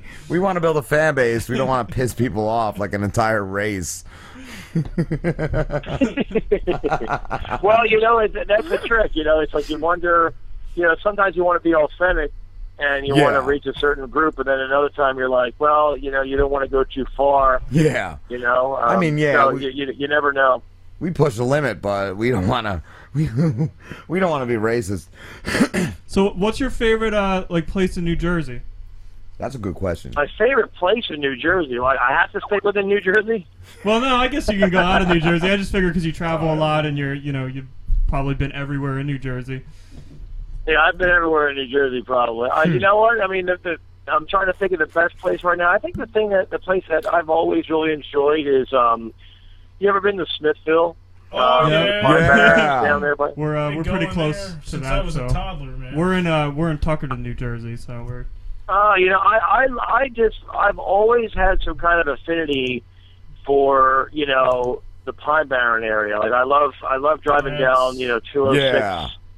You know, um, through the Pine Barrens and down there, especially when it's, you know, kind of getting late, not dark yet, but just a little bit getting close to nighttime and, you know, there's not a lot of traffic, you know, because if you get one slow guy in front of you, you're pretty much screwed. but on 206. But Yeah, but you know what? I, I I like that um, that whole feel of the Pine Barrens. But Smithville particularly, it's just I don't know. I've always liked that place. You know, um, it's nice. I like the Mm. you know the, they got Fred & Ethel's there. The the, the um, Smithville Inn. Yep. It's a nice place to grab a drink. They got a lot of Jersey Devil legends Yeah, around there. You know, I've always loved the Jersey Devil. Yeah, Leeds Point's like Um, right I don't know if you're into that lore, but you know the Leeds house is right around there. Yeah. And um we did a show once about that, the Jersey Devil. and We used a lot of that history in, in the show. Oh, that's cool. That's cool, dude. so, are you into like the supernatural and stuff? Like, you get into like the ghost stories? and Well, things you know, like I mean, I certainly believe in stuff like that. I, I mean, I don't believe in Jersey Devil necessarily, but I, I definitely, um, I definitely believe in the supernatural. Um, or at the very least, I, it wouldn't surprise me if there's a lot that um, there's a lot about the universe that we don't know. yeah. You know, I mean, I, That's what I always. I mean, I don't know about you guys, but you know, when I was younger, I was, you know, very analytical and scientific and stuff. I really didn't believe in that stuff, but Mm. as I got older, I just you start to see patterns, and you're like, that just can't be chance. You know, Yeah. you know, it, it's almost getting to be like, you know, it's like that's just too serendipitous. You know, how could these things keep happening? You know, it it, it seems like there's something going on. And, uh, at least that's what's happened in my life. I just, uh, it it definitely seems that there's more going on than what meets the eye. Have you ever done like a like a restaurant or anything that had like a haunted background or? You know what? I, I didn't get all that. I, I think it broke up for a second Oh, on me. have you ever like done any of your productions in a place that was known to be haunted or that had like a background of people you know thought it was haunted? You know, I mean, honestly, uh, every every old colonial inn always has their own, you know, ghost stories and stuff that they do. Um, so I, I can't admit that I've ever been anywhere that has an au- authentic haunting. But the funny thing is, is our our theater company, Riddlesbrood, is actually named after a ghost, named after a haunting, uh, which is kind of funny. That's Um, awesome. yeah, and, and and we kind of took that and run with it. In the early years, uh, I used to live um, when I was uh, much much less successful. I I um, I got fired from a place basically, and I had to move in with my mom, and I had to live in her attic. And um, and there was something up there. There was something up there. Wow. Um, so yeah, uh, man, there's and- shit and, that I know, heard that I, would never believe, but I've actually had since shit since I moved down here that like I, I wouldn't believe it if anyone else told me, but I know what happened to me, so I, I know what fucking happened. Batstone Mansion is uh, purported to be haunted. I actually, I've, I've heard, I've heard things going on up there too. When I was, Yeah. yeah, I, I went on a. Uh, my dad used to be a ranger, so he used, he used to work out there. We Oh, okay. Move closer to the mic. he took us to a on a tour when I this I was only like four years old at the time. Me and my sister were terrified. And we went on this we went on this tour like in this Batstone mansion. We heard some kid, some little girl or something crying, like up up in the bell tower. You know that I don't know if you've ever seen the Batstone mansion, but there's this like uh. bell tower kind of. I've been to Batsto. I don't remember the mansion per se, but I've I've definitely been there. Well, there's this creepy mansion, and there's like a spire in it, and we would hear we were hearing knocking on the walls and stuff like that. so Wow.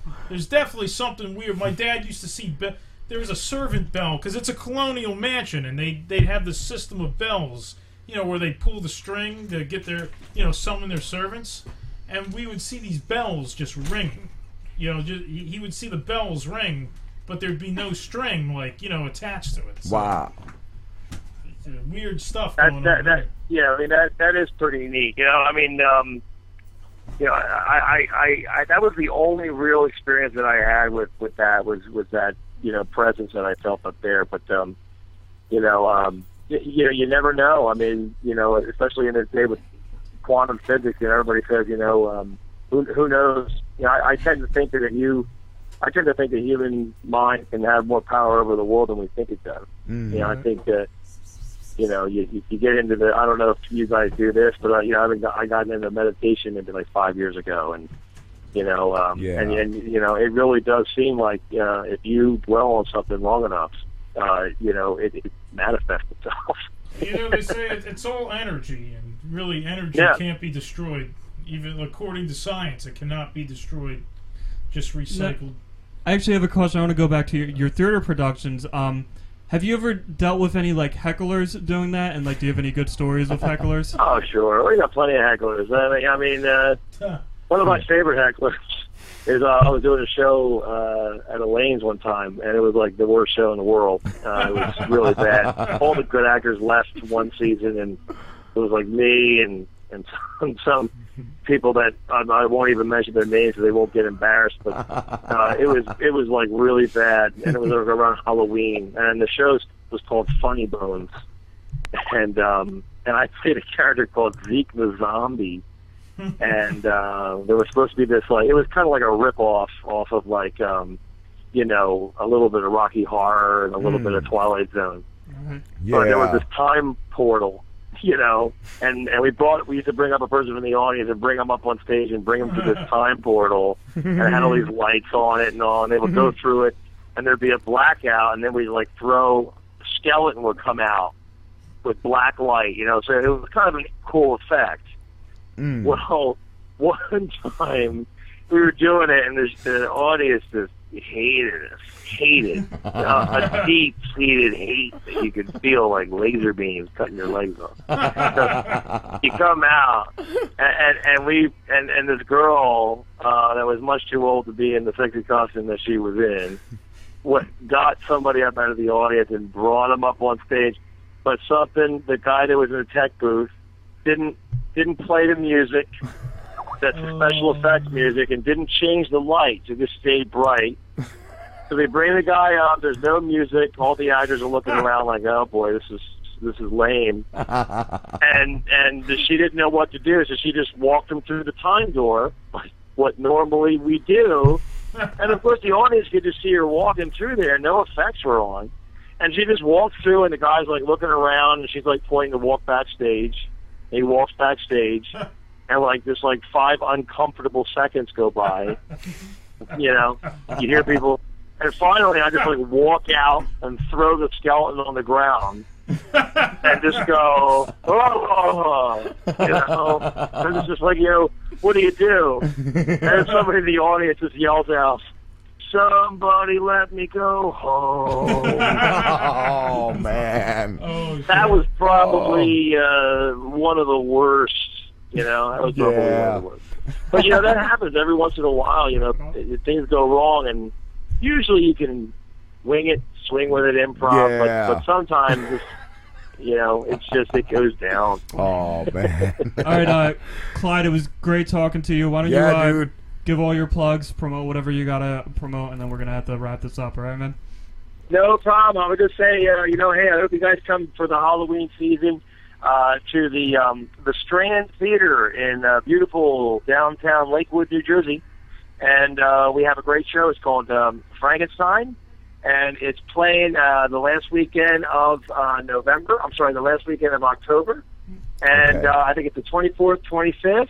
It's a great show. It's a lot of fun. There's a dinner theater element to it. You can come have a great dinner. Uh, there's a DJ there. Then you can come and see the big show. It's a great, great night out. And uh, if you want to take a look at a little bit more about it, take a look at our calendar. And our website is www.riddlesbrood.com, and that's R I D D L E S B R O O D. Awesome. Um, yeah, so hope to hope you guys come out and see the show. It's a lot of fun. I'll give you guys two free tickets if you get if you come out there. All right. man, yeah. That'd be I'm awesome. definitely down for that. You're not that far. You're not that No, far. dude.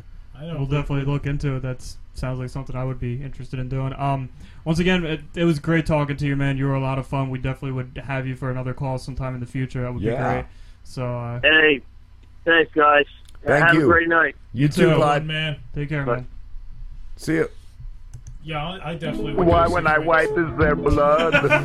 Why did it go back to that? Why me get boner when he see his school bus? Was Me that, so was that playing the whole time? Me time? Toronto. I don't know what just happened. Did we really have a conversation? Or was that playing the whole time? Dude, Being haunted by Sarantos. why does Toronto? Toronto's Want got to- his revenge. Oh, fuck, dude. Did Clyde's interview just record? yeah, I hope so. yeah, no, I have it. I hope it was. No, it's it's it's all recorded on my computer. You're playing now on your Oh. computer, so it wouldn't have affected the. Uh, yeah, the but I was interview at also all. doing the Skype.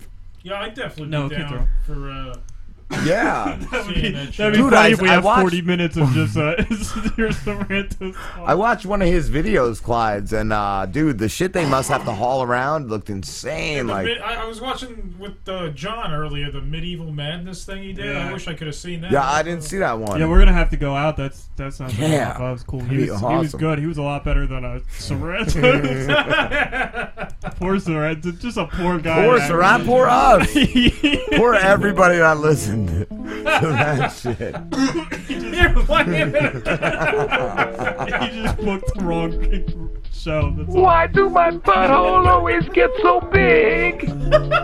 How do it fit five fingers and more? Why do it ooze out white goo? Why when I wipe is there blood? Why me get boner when me see a school bus? Me so confused. Me Toronto. Maybe he picked the right show for a change. Maybe every other show was lying to him. Holy fuck. He's stunk. Uh, we're going on break. See ya. Was born and raised in New York City in a housing project way up in the hood. I dressed in dark clothing, so folks started calling me Black Earl. oh, and they used to laugh about it, cause deep down they knew they called me that, cause I was as black as soot. I've always been a lazy man, a couch potato with a clicker in my hand. See, motivation I never had. Hid in the shadows when the boss got mad. For 20 years I never got a raise. I'm 33 and I never been late. I look busy, but I'm not. I'm just walking around. I pick up some papers and I put them back down. One I'm gonna stop paying my rent. Live in a refrigerator box, never get out of bed. I'm black Earl, genuine lazy bum. I'll always make it through. Hard times at any W.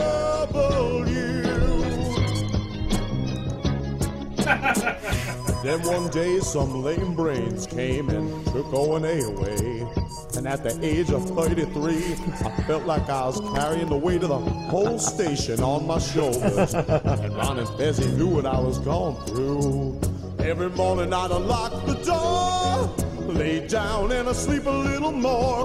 But then I put away the bathroom key. Everybody was depending on me. I eat a chicken wing with lemonade.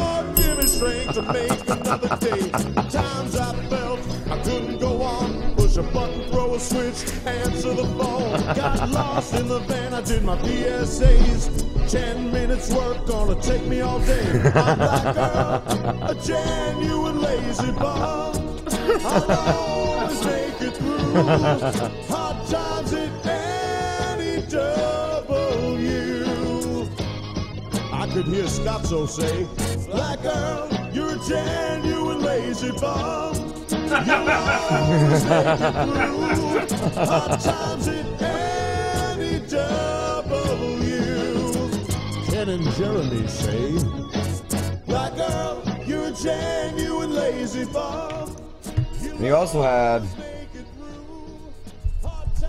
Let me try to find it. That was uh, Brother Joe. Brother Way Joe. to go, Earl. I like when Ron gets mad and starts screaming at Black Earl. Then Earl breaks down and runs out of the studio. Then he comes back in and says, I'm sorry. Won't happen Where's the uh, the other Brother Joe song that I love? It's uh oh, it's "Party Up" by DMX, but sung by James Taylor. Let me see if I can find it.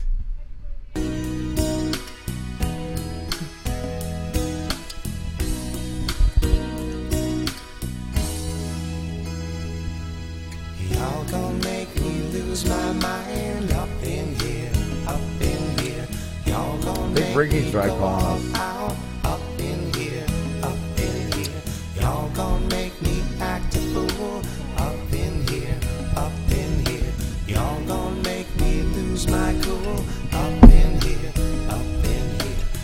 If I got to bring it to you cowards, then it's gonna be quick, alright. All you mans up in the jail before suck my dick, and all them other cats you run with get done with dumb quick. How the fuck you gonna cross the dog with some bullshit? Alright. There go the gun.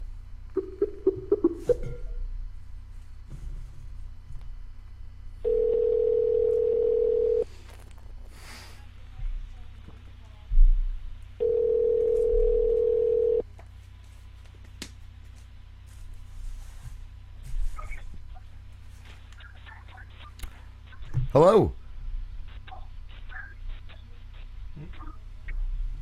Joe. Can you hear us? Hello. But I think the money one would be the five hundred dollars. You know, I got Stonewall Jackson in here who carried around five hundred dollars. That was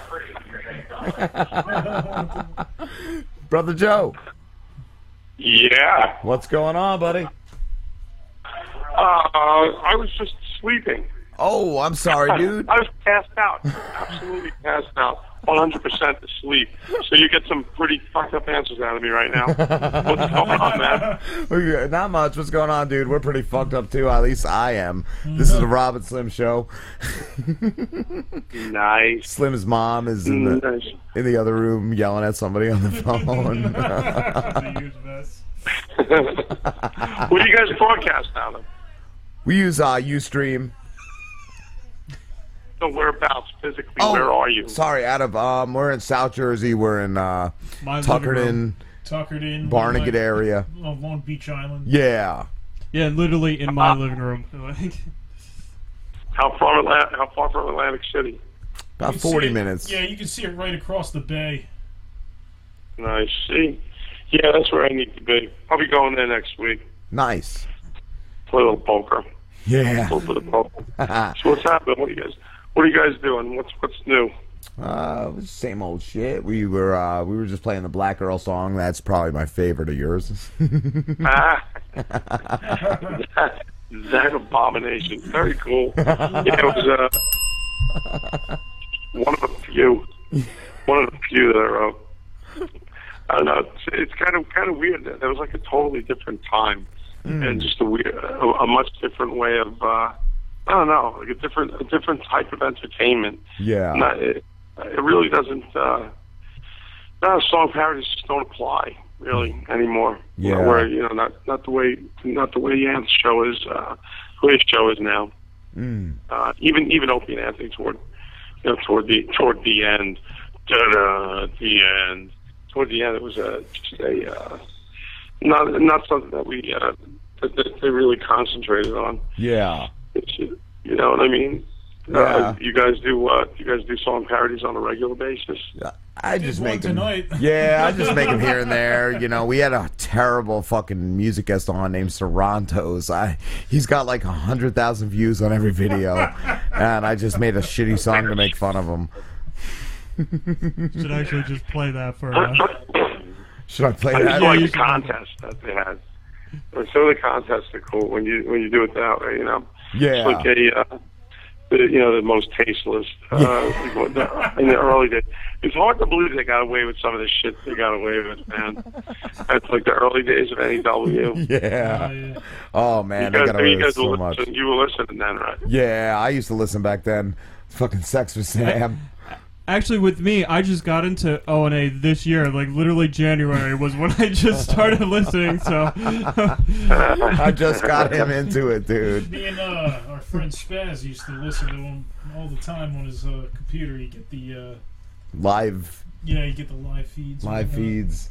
What uh, Joe? You're in a band though, right? You uh, two you. Yeah, couple of them. Yeah, that's awesome, dude. Where's the uh, craziest place you've ever uh, toured? Wow, um, we've been to some real, uh, some, some pretty nutty places, man. Like, like third world places are fucked up. They're kind of fun to go to, but um, let's see, where the hell was it? It was down in Honduras. Uh, we're actually headed back down that way. We're going. Uh, it's uh, Tegucigalpa, Honduras, is the uh, it's the capital. We've been there a couple of times, but there was a place that we were just at. What the hell was the name of that town?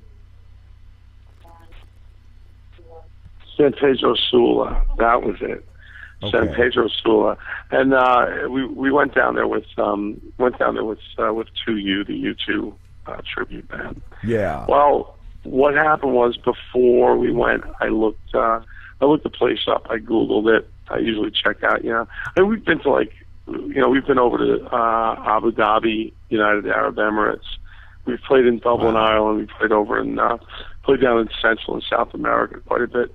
It's awesome. But this place I googled, Mm. and I found out that it was the most one of the most dangerous places on the face of the planet. Wow. Um, the only place I swear, man, the only place that was more dangerous. eh, Put it this way: it's like it was just full of drug dealers and um, and gang members. In fact, if you if you Google it, San Pedro, San Pedro Sula, S U L A. If you Google it, uh, you'll see what I mean. It's Yeah. uh, it only comes in behind war zones about uh, like Li- like Li- legit Liberia? war zones, like you know.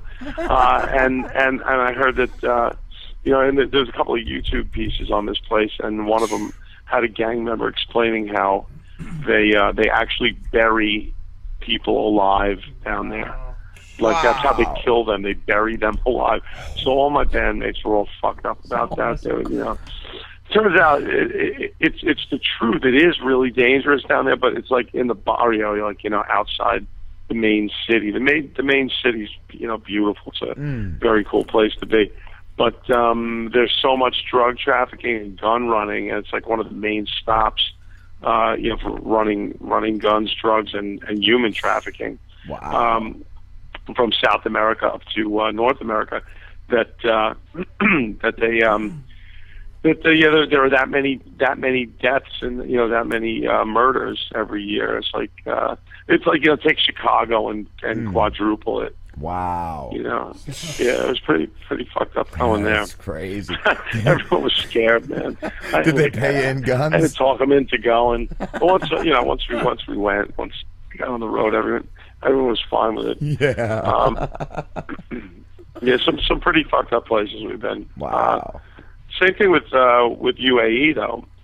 and we went over to United Arab Emirates. Mm. Um, it's it's a stone's throw from like you know from uh, Iraq, Afghanistan. It's right there.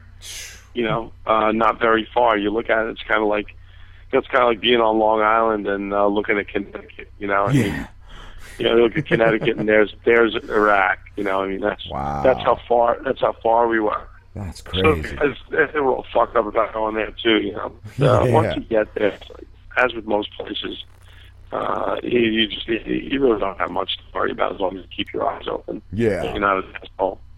You know. I feel like that wouldn't be be really somewhere where you want to be. That you're constantly looking over your shoulder. It's just I don't know how that's a fun vacation or anything. you know, it's a, it, really anywhere you go. Uh, you know, it doesn't matter. It doesn't matter where you go. You're gonna, you know, yeah, to an extent, you have to be looking over your shoulder. Any Yeah. place that you, that you've never been before, you don't know. You know, but I mean, uh, the people that get in trouble and the people that get hurt are the people that look to get in trouble and get hurt. Yeah. You know, uh, people that go go down to Mexico and you know go to go to uh, uh, you know Acapulco or some of the you know, some of the resort areas, and then they leave the uh, resort area and go looking for weed or you know Mm. or uh, or blow or something, you know whatever the hell it is they go looking for. Of course, you're gonna get get get in some kind of fucking trouble. You know. Yeah. You just uh, you play it smart. No matter where you go, you're gonna be okay. You know, as long as you're not uh, as long as you're not going over to uh, you know to Afghanistan and you know with a fucking American flag hanging around your neck. You know what I mean? You just got to you have to be smart about it. That's all. Yeah. Yeah. We, we love traveling though. We go all the places that you two wouldn't, wouldn't dare go. What about Liberia? Ever been to Liberia? What was that? Uh, what about uh, Liberia? Have you ever been to Liberia? No, no, no place. No, no place sounds like I'd like to be. But uh, hey, you know what? We go anywhere. If they pay us enough, we'll go anywhere. It's, it, it really depends on how much you get paid. Yeah, I like that. You know, I went to I went to I went to Indiana this past weekend, and, and I'm telling you, man. Uh, we we were in um, we were at uh, Notre Dame. We do a uh, a couple of times a year. We play uh, we play the, the home games when the Irish play over in uh, Notre Dame. Yeah. And that was really like risking our lives getting there and back. We drive, you know, I take we all get in the van, get in the van and drive there and back. Uh, on the way there, we ran into a rainstorm that was it was a biblical proportions. I can't I can't even, I can't even tell you the amount of fucking rain that falls in the Midwest. If you don't live there, you've never experienced rainfall like this. Wow. Well, as luck would have it, my van has a uh, has a leaky friggin' gas cap and a uh, or a leaky filler neck down to the tank, Oh. and a little water got in the uh, a little bit of water got in the gas tank. So anyway, we get there, everything's cool. On the way home, we're driving home on 80, I-80, Yeah. and the van starts the van starts stalling out uh, in these in in these lanes. Now all it is, all 80 is like two lanes. Every once in a while, it goes down to one lane, Mm. I-80, and there are barriers on either side, like barricade type barriers on either side, so you can't pull off to the side of the road. And what's on the road at that hour? What else besides you? You know, us driving a bunch of four four asshole musicians in a van, an old shitty van.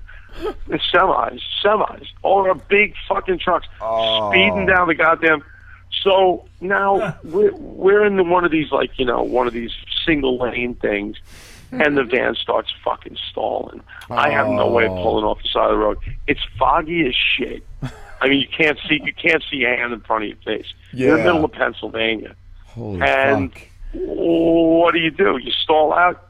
All you can do is like get out of the van, hop over the barricade, and watch a fucking semi take your van out, uh, doing 80 miles an hour down I-80.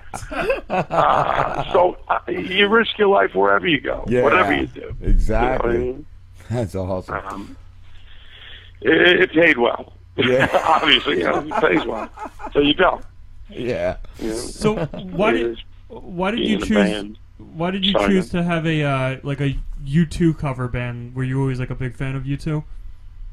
Yeah, we always liked. I, I mean, I always liked U two from the time I was uh, from the time I was a kid. Yeah. Uh, when they first came around, it was like something different, something you know, something that was a little bit different than uh, uh, than like you know, as a kid, like you know, you had a lot of um, bands like you know Sabbath and Zeppelin, and you know, you know, bands. I mean, great bands. You know, obviously the Stones, Beatles, but uh, Yeah. when U two came around, they were just a little friggin' different. They were a little quirky, a little weird, you know, and that kind of, uh, you know, but not quite, not quite as weird as like you know, Talking Heads or you know, I mean, it was a, uh, which I love anyway. You know, at this point, but.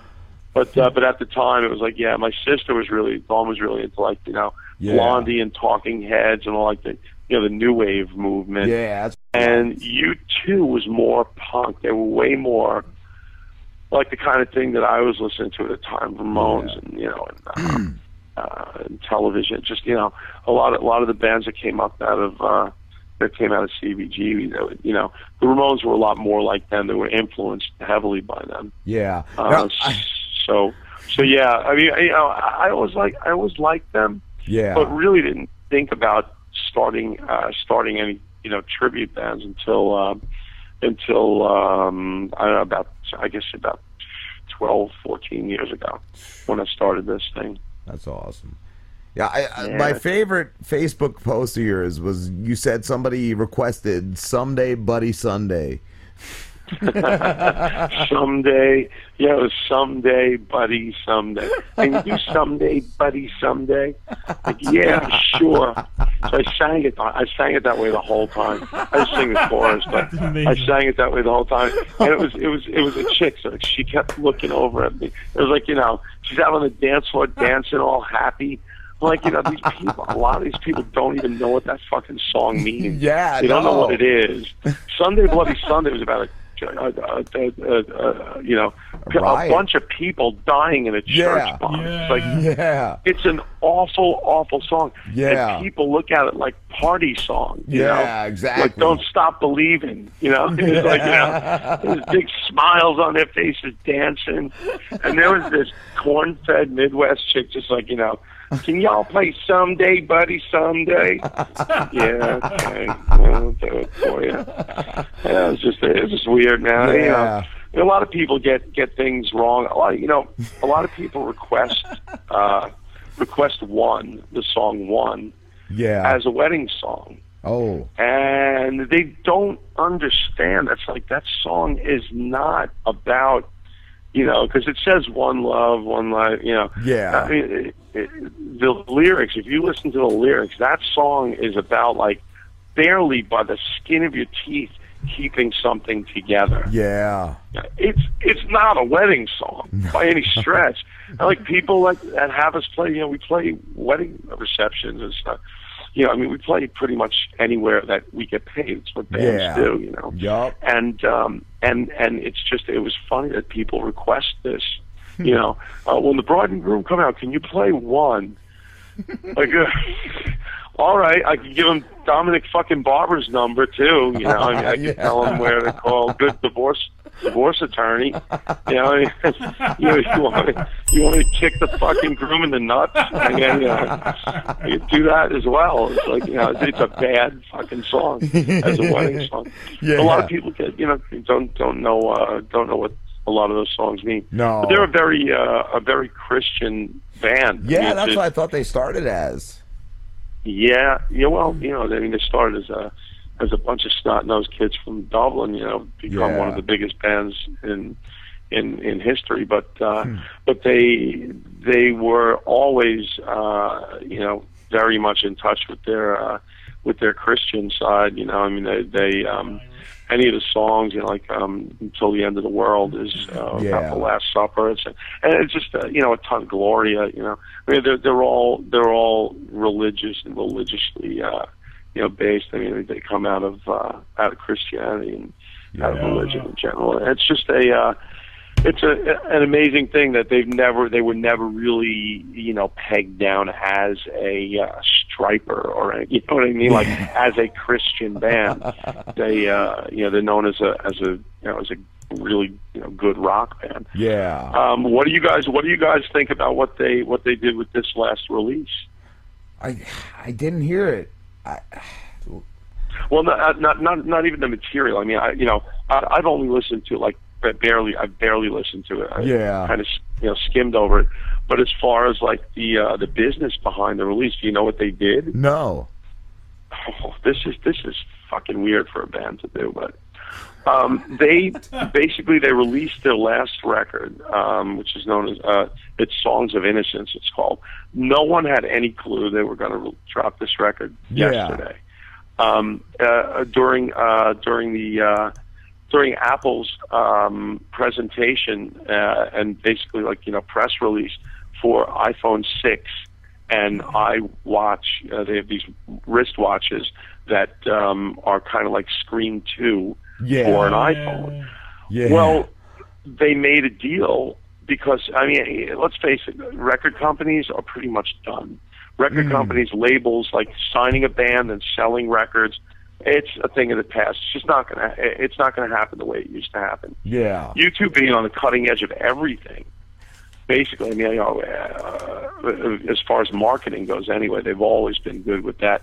They decided what they would do is uh, partner again with Apple, like they did with you know when Vertigo when they had that with the iPod Yeah. some years back, and give away the record. So Apple paid for 500 million digital copies of Songs of Innocence, and they gave that copy to everyone who has an iTunes account. Wow. Everyone who has an iTunes who, who has an iTunes account has the, the the the song was uploaded to their cloud, and all they have to do is pull it down from iTunes. That's it. it's, Wow. it's it's everyone who has not. iTunes. Do you know how many people that it? You know how many people that amounts to? Yeah, that's They- everybody. They have the largest the largest release in history. Wow. Years ago, that would have been In like seen. history. That would have been seen as insane. But Yeah. Yeah, Now right. So they, they- basically, they've gone from you know virtual near obscurity, I mean, because their last record really did nothing. Yeah. they sold it in a traditional manner. They've gone from you know complete, almost total obscurity Yeah. to holy shit, they made fucking history again. Here they go. Yeah. and they're off you and running. Uh, every band makes money now touring. I mean, uh, you Mm. know, I, e- e- e- every band. You- That's you, where it don't really make money uh, writing, recording, and releasing records anymore. No. And you know the- the reason why it's file sharing. Uh, You know, uh, fucking Lars couldn't stop it, man. You know, I mean, it's file sharing from, from the time that uh, right from the time LimeWire came out. Yeah. uh, file sharing killed the you know the the record company. Yeah. So these guys were brilliant. No, now they're not not going to be shitty MP3 versions of the songs that they took, you know, Yeah. so long to record to make sound perfect. It's You know, the way they wanted it to sound. They'll be, the, you know, the wave files are there. They're, they they they have exclusivity for five months. Uh, Apple, uh, five five weeks. I'm sorry. Okay. And within the five weeks' time, every fan of U2 is going to have a free digital copy of their brand new record with the digital booklet given to them. Wow. They will start. They will start their tour in 2015. Mark my words, it will be the largest grossing tour ever in history. Wow. Ever. And and with merch, that puts them uh, right Yeah. back on top. Yeah, dude. Yeah. That's awesome. You know, which in essence puts us back on top. So I fucking love it. it's like, you know, works really well for us. I know I've gotten a whole shitload of inquiries like uh, the past two days. Um, my my my uh, my my spring and summer calendar is already starting to fill up. So That's amazing. Now, have you have you already learned all their new songs, or no, no. It, it, it isn't, the thing is, it really doesn't take it doesn't take us long. Yeah. At this point, we we pretty much listen to it on our own, go in for a sound check somewhere, and say, okay, you know, uh, you know, prior to the sound check, we'll say, okay, learn this one, this one, that one, and when we get together for sound check, we just play them. As long as everybody knows their parts, it's just it comes together like uh, instantly. There's really no effort putting uh, putting U2 songs together now. Um, I do the tracks. You know, we, we, we use tracks as U2 does. Uh, you know, some some uh, keyboards. You know, which we don't have neither does you two. Uh, other, other than the Edge playing the uh, piano, but there are strings in the background, there are second guitars playing. So I'll go into my studio, run the tracks, you know, make, you know, put them together, and uh, we get together and just bang them out, just play them. Cool, man. Do, uh, have you ever actually interacted with like U2? Like, have they acknowledged that you guys are out there? Or? Yeah, a couple, a couple of times. Yeah, um, there was a uh, we we did shows uh, down in down in uh, where was it? Carolina. We were at Carter Finley Stadium. Uh, they were playing Carter Finley Stadium down in Carolina. We were in town. I forget it was north. It was north or south. I think it was down in. Uh, it might have been like around uh, Fayetteville. Anyway, it was it was down in one of the Carolinas, and we uh, we were playing uh, a, a big bar in town. Uh, and the bars, what what they would do is when when U2 goes on tour, they hire us to play the pre and post parties for the uh, for the show because a lot of bars will buy bulk tickets and you know sell them or give them away to some of their patrons, you know, and and they do bus trips to the stadium. They all go and you know they get they get tanked before they see the show, come back to the bar, and we play the before and after the party. Well, uh, as luck would have it, we got uh, tickets, you know, pretty much every every one of the shows that uh, that we played the pre and post. And um, Bono actually said from stage that there was a U2 show in town that uh, that people should go see. we had an insane night at a place called Napper Tandy's down in uh, down in uh, I, now I'm thinking it was South Carolina, but it was a we, we played so damn much. But um, we, uh, we we we we were packed, and everybody in the bar was going. Did you hear what they said? There's a lot of like you know Irish owners too. I was like, Joe, they mentioned the fucking band from stage. Did you hear what they said? Like, yeah, yeah, yeah it was good. Yeah, having them mention us was very cool. Um, there, and then uh, at the uh, at uh, what was it, Music Rising? It's a charity uh, that the Edge had for um, people that lost instruments down in uh, down in the Gulf when uh, Katrina uh, wiped out the Gulf. Mm. Uh, they uh, they he he came up with this charity where it's putting instruments back in the hands of musicians that lost everything. And um, I took a couple of pick guards from guitars that I bought from Music Rising, went to get them signed, uh, but they uh, the Edge wouldn't sign them. So I kind of thought that was a shitty thing for him to do. I was like, I was like, you know, uh, like Edge, I, I have these two pick guards. I'd like you to sign them. These guitars ran me like that. They were like twenty five hundred dollar guitars.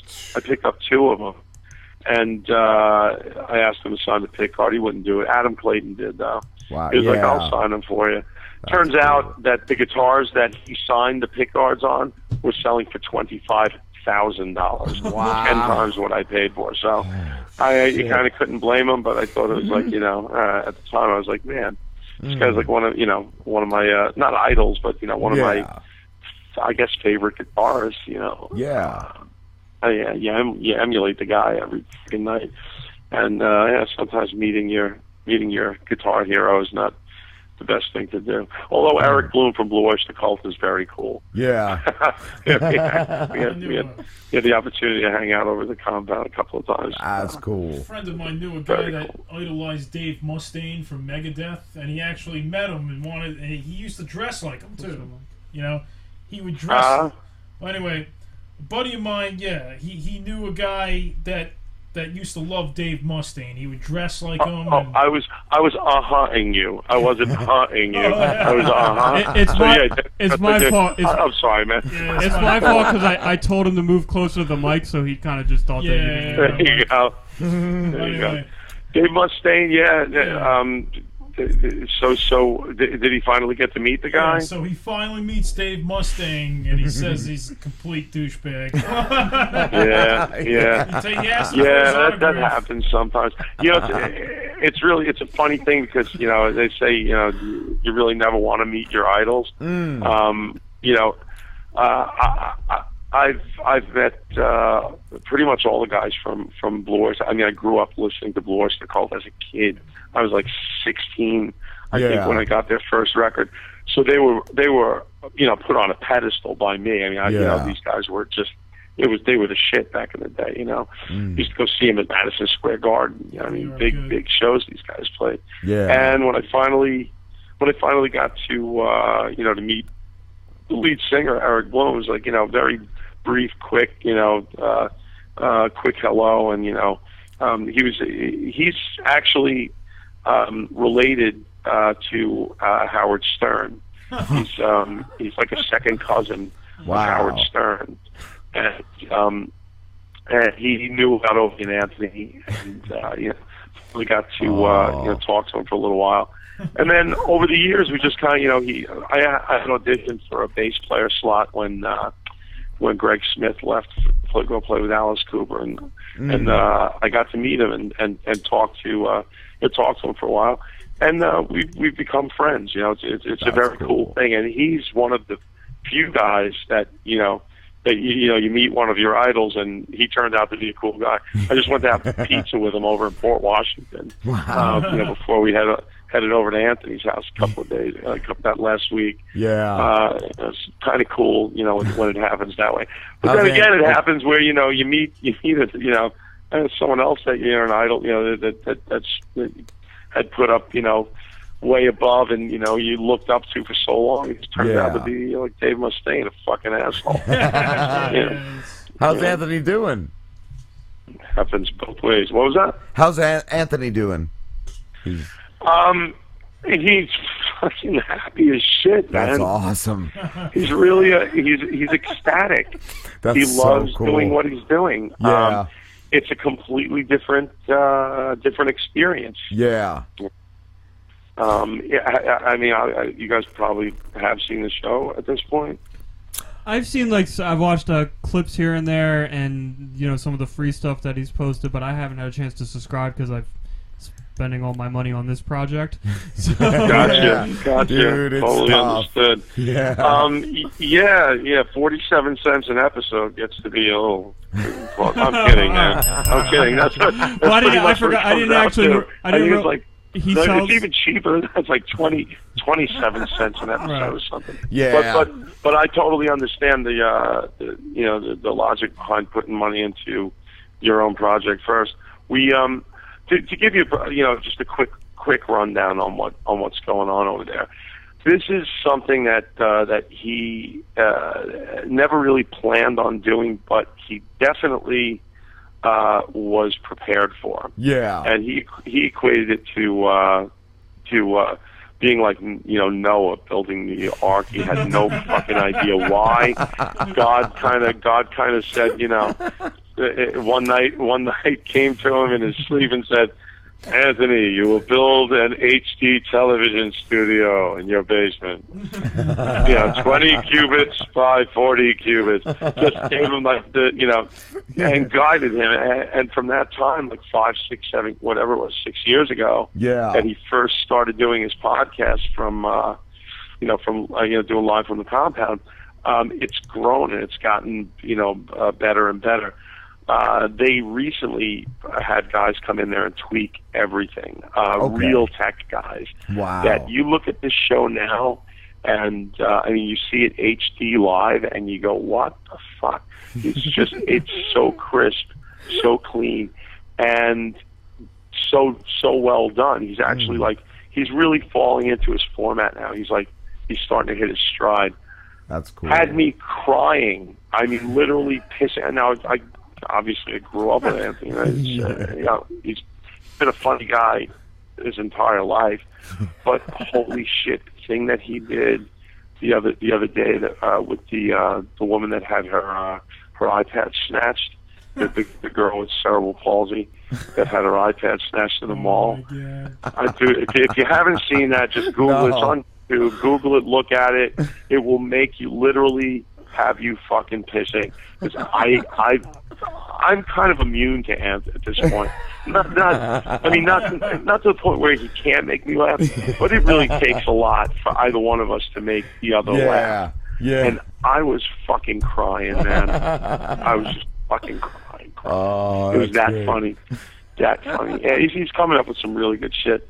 And the multimedia aspect is just, you know, I mean, uh, it, it, it's what it's what you can't. You, you basically can't you can't do it on the radio. Yeah, they, they yeah. weren't able to do a lot of the things that he's doing now. Uh, you know, when he was on O and A, Yeah. he's very happy. Yeah. very happy. He's having a great time doing what he's doing. That's great. Yeah. A couple hours a day. His, Mm. his big long commute is uh, tripping down the fucking basement stairs, you know, and, and, and, and pouring himself a Guinness before he goes on the air, uh, and uh, hanging out with who he wants to hang out with. Yeah. You know, he invites his own guests. He doesn't. There were some times where he says, you know, having a guest on was a. Some of these guests were a fucking chore. You know. Yeah. He just uh, he, he just doesn't uh, doesn't feel that way anymore. Yeah. It's all about uh, who he wants on. That's great. You know, uh, a couple of his old friends have uh, kind of bugged out and you know went went the other way. You know, which kind of bums him out a bit, but Hmm. Yeah. uh, he gets over shit real fast. As he He really does, man. He, he's, he's, he's not, uh, not the type to hold on to emotional baggage very long, or any other kind of baggage for that matter. you know. yeah. We- We've been having fun over there. Though. Go over there and just uh, hang before and after. I mean, the dice show is incredible. was Yeah, I heard about that one. Yeah, he he hung out until like eleven o'clock at night. Wow. Dice was hanging out till eleven at night before he left. Before he left, like you know, Ant was tanked. He was tanked. So was Dice. Dice got Dice was straight getting there. Drank water the whole show. Everything got fucked up drinking wine, like uh, you know, while we were eating dinner and stuff after the broadcast, Mm. and got straight again before he left. So he was there that long. He was there like you know almost twelve hours. He was hanging out at the compound uh, with his kids singing karaoke. We were downstairs all all kicking out, yeah, kicking around, hanging out. Yeah. And he just goes, he goes, he goes to me on the way out because Anthony's like Anthony was gushing. Anthony was gushing like like fanboy. You can't, you couldn't, I couldn't believe looking at him the way he was like, you know, Yeah. uh, you know, he's just I like, I, believe it was so good having you here, guys. Come back any time. We love you over here. It's just unbelievable. And he's got, you know, and his lips are all purple from wine. He's just, you know, teeth are all glowing purple. I mean, uh, but but I mean, gushing like I've never seen him gush before Wow. over a fan. That's uh, you know, cool. being a fan. And uh, and Dice turns around to me, and gives me a wink. And he goes, "Goes, uh, do me a favor, take care of Crazy Boy. Just take care, take care of Crazy Boy." He calls calls Anthony Crazy Boy. It was a, it was a, it was a really good time. Wow. Um, the couple of Jimmy's been on a couple of times now, Oh, yeah. and that is just gold. Hmm. That's gold when Norton's on. Um, He's those guys Work together so goddamn well, Yeah, they do have that chemistry, man. right? They yeah, do. It's, it's it's amazing. It's kind of, it's just it, it's such a sin, man. I mean, it's so sad what happened in one you know in one regard, and and in another, it's like you know another door open. You know, Yeah. this is uh, something that uh, that Anthony is he's really shining on his own. You know, Like I said, very man. proud of very proud of my little brother. Yeah. I am very proud of him. That's awesome. Yeah, That's he's doing awesome. it right, doing it right. Yeah. Um, the, the another another great guest was was uh, Bob, Bobby Kelly. We were over for that one. He played uh, he played uh, played he played drums. Mm. And uh, Fred from Brooklyn took off his shoe and showed us four toes. It was great. Ooh, shit. we had a great time. we had a great time. We had a really good time. yeah, That's great. We set up. Uh, we set up a, uh drum kit. Had uh, Bobby. Bobby picked a song. All you pick was Seven Nation Army. You know, by by uh, White by White Stripes. I'm like. Like you're gonna you're gonna be the fucking girl. You're gonna be, I'm playing guitar. I'm gonna be the Jack White, and you're gonna be the girl. He's like, I can't, dude, dude, dude, I can't, I, dude, I can't play, I can't play the fucking drums, dude. Like, yeah, you can. Come on, you do it on TV. You can do it now. But we had a, we had a great time. That's awesome. Thoroughly enjoying it, though. Thoroughly enjoying it. Yeah, man. All right, Joe, we're gonna wrap it up here, bro. Very cool, guys. Hey, thank you very much for having me on. Thank you and, so uh, much. Yeah, look, yeah, look forward to uh, maybe chatting with you guys some other time. Yeah, awesome. We had a lot of fun. Thanks. Yeah. Very Hey. cool. Very cool. Anything to plug? Um, my UStream show. I'm an asshole. I do the shittiest podcast on fucking available on the internet. The shittiest podcast. It's on UStream. It's uh yeah. If you remember this, UStream.tv slash channel slash Brother Dash Joe. Just go Ustream Brother Joe. You'll get there eventually. And uh, I pretty much, um, if Anthony's podcast is War and Peace, I am Mad Magazine. pretty much how it works. Pretty All much how right. it works. But uh, that's about it. That you know, yeah, you two, uh, To not you. YouTube.com. Yeah. Um, other than that, uh, other than that, it's uh, it's all about you guys. Thanks so much for having me on, gentlemen. Thank you. That was All right, man. amazing. Talk to you soon, guys. Have a great night. You too, brother. Good one, man. Peace. So long, guys. You too.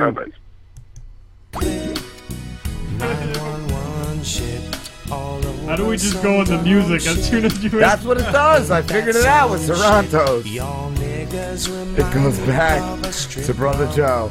That's good. That's like uh, some kind of cool face. What are we doing? Are we uh, ending the show, or we we taking a we we at, wrapping up with one of our friends? Maybe we'll call Eddie. Call maybe Ricky. we'll call Ricky. Ricky was calling. Yeah, we give Ricky a call. I'm gonna drink another beer then if that's the case. Yeah, I need a cigarette.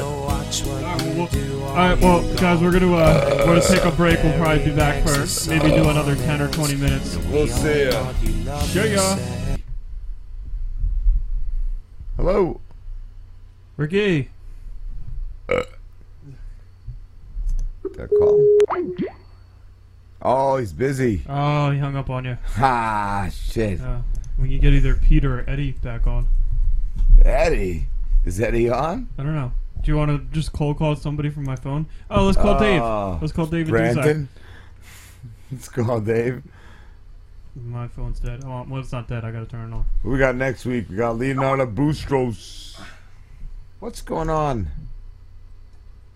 That's if none of them cancel on us after watching the Sarantos. Leonardo Boustros. How to pick up women with the the, the Humor. How, to pick, up, women with humor. And uh Ben Bix, he's an author and a comedian, Philip Gabunsky. All right, so I think what we're gonna do now is uh, my buddy David Dusak uh, promised to come and do the show with us today, Oh. but uh, he messaged me in the morning and said the past two days have been the worst two days ever. So we're gonna call and find out uh, what's been so bad about the past two days. Six oh nine. Give me a, give me a. it's funny because his name's David Dusak. I have him saved in as my phone as Dave Dusk. Oh, I figured David douchebag. David Douchebag. Just call him Little Dave. Little Dave. I still Yeah, call I, always him call him Little Dave. Dave. He's a little fella, He is, he's a tiny man. Yeah, he's he's short. short stature. This is a great radio I'm right now. We're too, just though. talking about He's a short how- man. talking about how small our friend is. All right, ready? Yeah. I probably should have said it out on the air. Uh, just show it. See it? See Dave Dusk? Don't call the wrong one. Five. I got a five. Five. Sarantos, if you're still listening to us, Call David Dusak. Call David Dusak. He's the guy he that was put the us one on that there. kept calling you. and he came It's in all here. his fault. That's Frankie Tube Steaks. Love you, Frankie.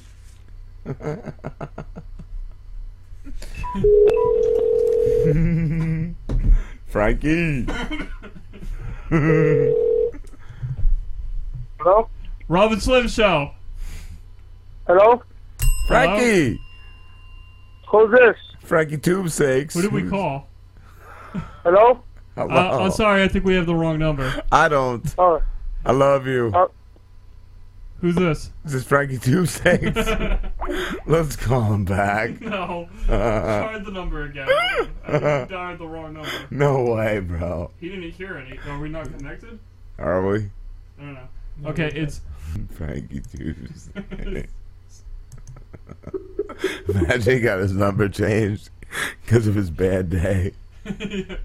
He calls the same guy again. it better be. I love that guy. Love you, Frankie. I should have played Sarantos song for him.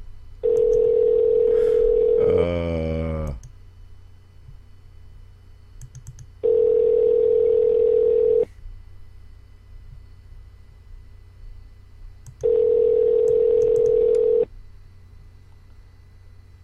What's up, was Dave? And I just. mm. Frankie. David.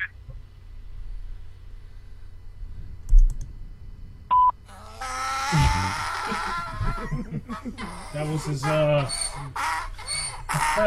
Dave Dusak, it's Robin Slim Show. Calls back. We love you.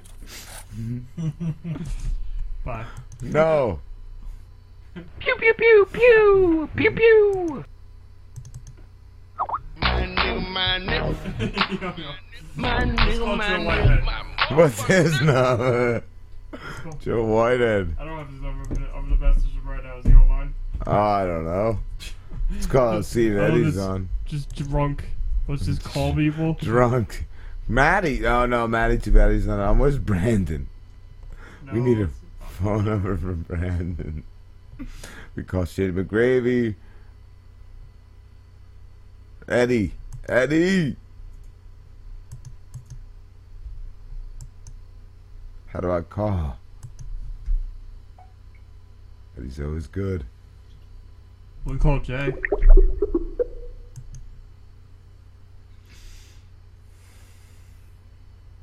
Hello? What about Jay? Jay. Oh, I do have Joe Whitehead in here. Ah. Oh. We'll call the Joe Whitehead. Yeah. Okay. All right, ready? Let's see. Where's this? Anybody listening, don't call this number. Okay. Tell me when you're ready. Yeah. Wait, wait, wait. Should call Bobby Lowen. Ah, my God, Bobby Lowen. You got him? Ready? Yeah.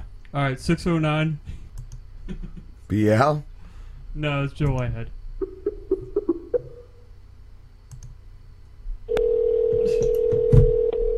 We gotta be professional about this. No, we don't.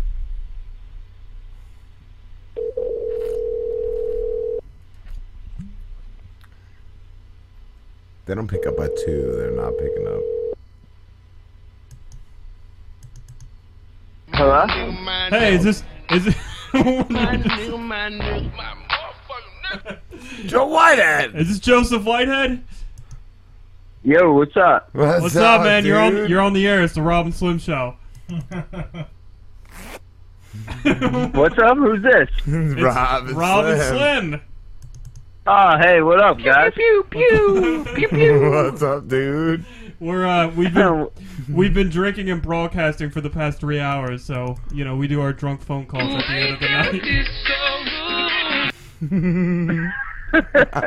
night. nice. What's going on, brother? Not much. How you guys been? Good? Good, good. Chilling, chilling. We're blowing yeah, up. what, We're- you guys off tonight? Yeah. I got my schedule changed just so I could do this shitty ass show once a week. Nice. Yeah, man. What are you up to, bro? Not much. Just fucking working, going to school, man. Same shit. That's cool. Yeah. Fucking, uh. So what are you guys doing? Your little show right now? Yeah, this stupid you're, little you're on, shit you're on the air. I am? Yeah, Yeah. we're broadcasting live all around the country. Oh, country. nice. Nationwide for this piece of shit. I miss What are you bro. guys talking about? Ah, I don't even Uh, we know. we basically just been doing interviews the whole night. We interviewed like three awesome people and one just really terrible oh, musician. Sarantos. We did his song. He played a song. You want yeah, to thi- hear? this guy's crazy. This is this guy's song. Are you still there? Yeah, I'm here. Oh, okay. All right, yeah, we got this guy's song. I, I don't even know wh- what fucking folder I'm looking at on my computer right now because I'm drunk. Finish songs. Let's go to this. This is Sarantos. This is a guy we interviewed. Crazy.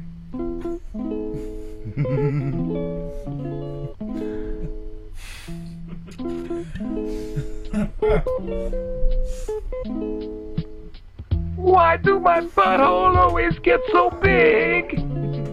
How do it fit five fingers and more? Why do it ooze out white goo? Why when I wipe is there blood? Why me get boner when me see a school bus? Me so confused. Me Sarantos.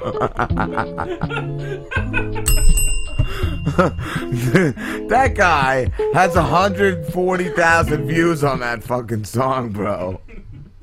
It sounded like you for a second. I thought Messing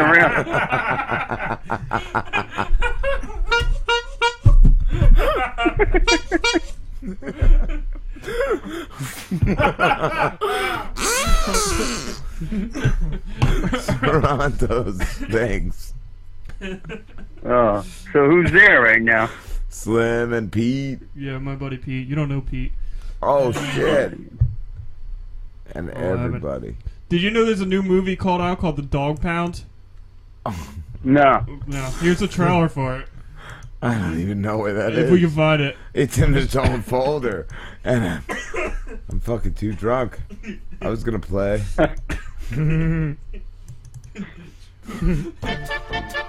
What is this? the Cantina Band.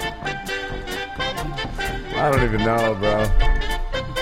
I'm looking for THC. That's all I know. Uh uh uh uh.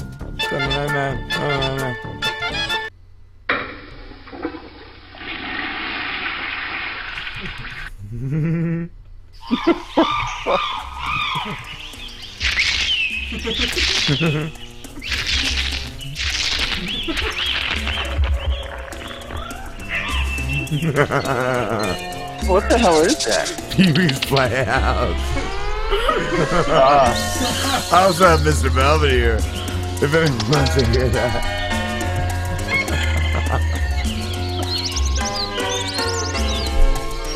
this is good. This is uh this is the reason why we're gonna be famous one day. You're gonna be fired. yeah. What you been up to, bro?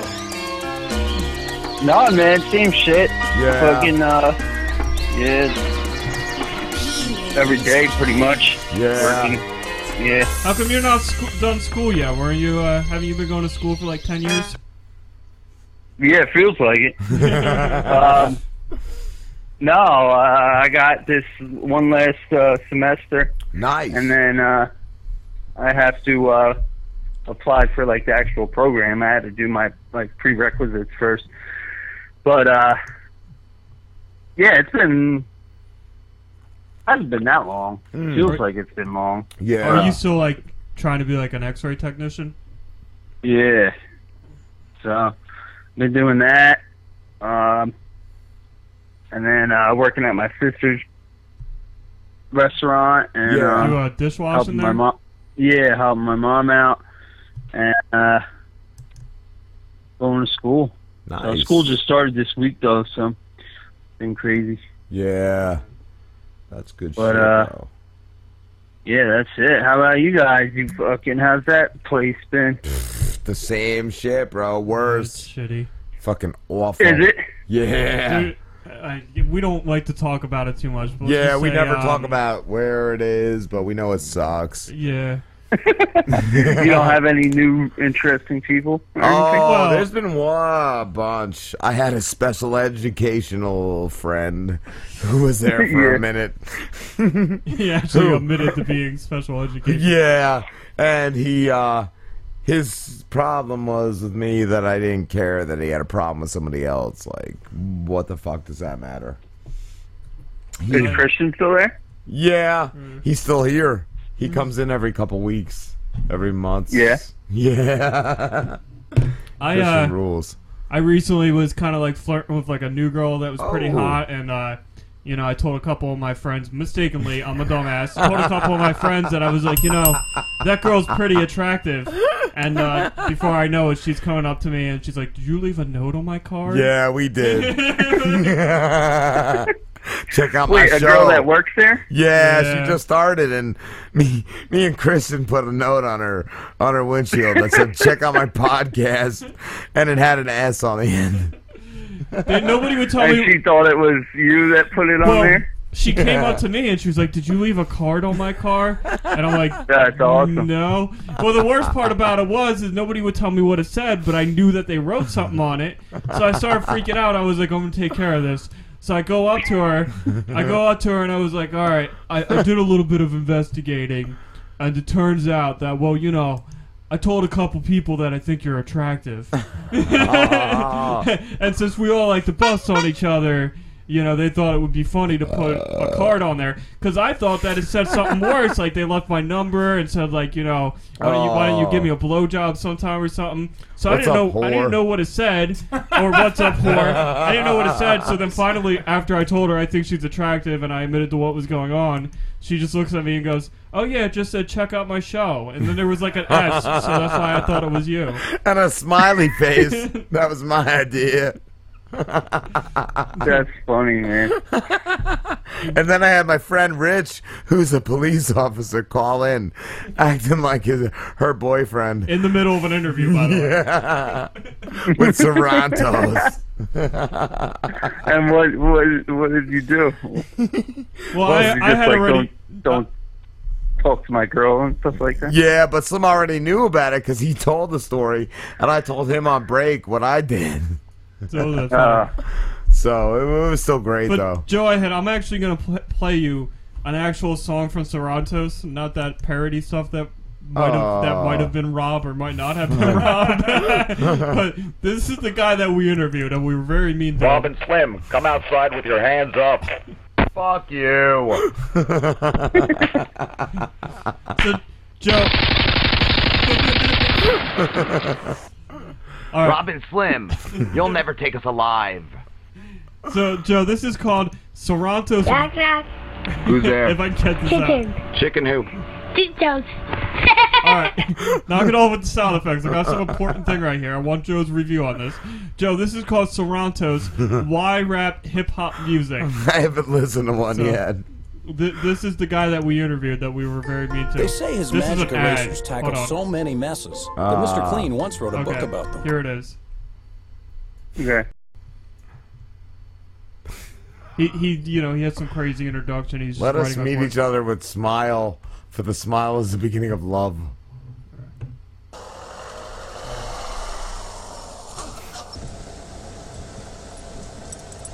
Like a girl coming out of a car. There's some guy giving her a bag. Is it On. Sarantos? I don't know. I have no clue. I think No, that's not Sarantos Sarantos. is any men. That's his fan. that is one of his fans. Maybe one of his patients. I was just talking about that. Here. This is the coolest song ever. This guy's a genius. Genius with a penis. Sometimes questions That's Toronto's. they flood my mind. At times like this, I just ask, why?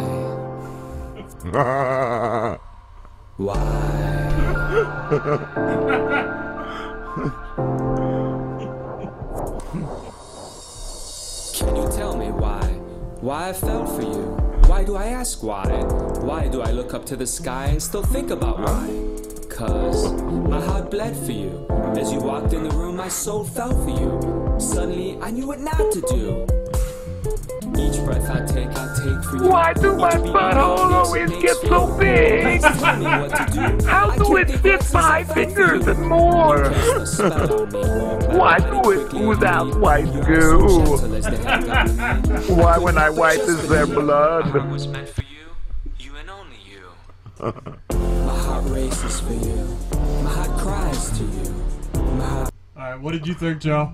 Uh, that was weird. I don't know. At first, I couldn't hear my, like I could hear the music, but not the words, and then I could hear the words. Yeah. It sounded uh, sound, sounded weird. That's how he rolls, bro. He plays too much instrumental. He plays too much instrumental. He doesn't. Yeah. He stinks. Sounded like uh, I don't know, like whacked out. Like, is the guy weird or something? Who was Yeah. it? we, think he's a kid toucher. yeah, I think he's a kid toucher. What's that? He's a kid toucher. yeah, he sounds like one of those guys that dress up in the little pony outfit. Oh, Oh, like Slim. When you uh, Slim. When, Joe, when you're coming in studio, man, we like to have you in as an in studio guest. You'll actually really enjoy it because all we've been doing lately is just like interviews, and some of them have been really cool guys. like we talked to two guys who you would have loved tonight. There were one, this one guy from Canada who was just talking to us about like politics, and Yeah. food, and technology. He was fucking awesome. And then we talked to this guy f- actually from Jersey who does like dinner theater productions, and he was fucking cool too. He was talking about like supernatural shit with us. So I think you should uh come in studio. We we are we're actually broadcasting out of my house, uh, re- just recently. So it's not like it's a Where do you get uh, the people to interview? we're famous. What? Why would you ask that question? People are hitting us up all the time, like, "Yo, the Robin Slim Show, Robin Slim Show. You guys are like fucking famous. Let interview me." No, uh, we signed up to like a, a guest interview thing, and this is this is a funny thing about this website is we signed up for free. Yeah. But then the people who are guests, they pay Oh. to have this website send them emails. They pay for us. So they're paying, and they get an email saying that the Robin Slim Show wants them on. Toronto Nice. I had to pay for this shit. Hey, you guys could be like the Joe Rogan show one day. Yeah, Brogan, something or other. yeah, so you got to come in studio, man. Sit in with us. It's fun. Yeah, who who whose phone did you call me from? Our show. This is our show number. One eight. Oh, yeah? Something or other, and five nines. Because I got uh, a new phone. I don't have all the old numbers in it. so- oh, Slim had your Oh. number. He's yeah, a I have stalker. your number. I'll have to text you. Sext you. You know, to sex you. But yeah, we're we're like I said, we're professional. We got a show number. We uh, you know. We're professional. Yeah, we got business cards and flyers.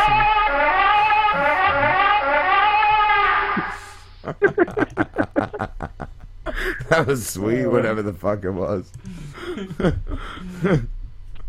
All right, we Uh, what nights are you? Uh, what's tonight? Wednesday. night?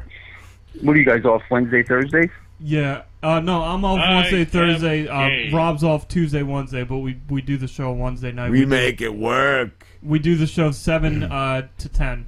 So so if you you know get a hold of us one day, hey, if you want to be booked. I would, I, I would have you on the show next week, man. If you want to come over and do it at uh, seven o'clock at night next week and be, Be an, more funny. be an in studio guest. That'd be cool. Seven on what days? Wednesday. Wednesdays. Wednesday. Yeah, bro. Seven to ten. Seven to ten. Yeah. You don't have to stay the whole time though. I mean, we've had. I would have to get off.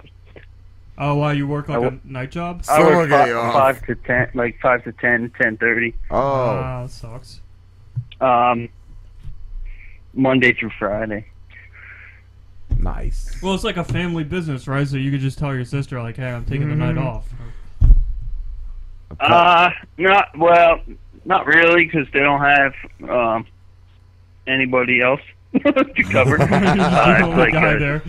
I'm doing, yeah, I'm doing the dishes and I got clothes up and stuff. So I They don't got any uh, everything away and all Mexicans doing the, the dishes there. But I, I mean, I, I could probably switch with somebody like soon. One of the That's cool. Yeah. All right. What are you laughing at? I didn't even here.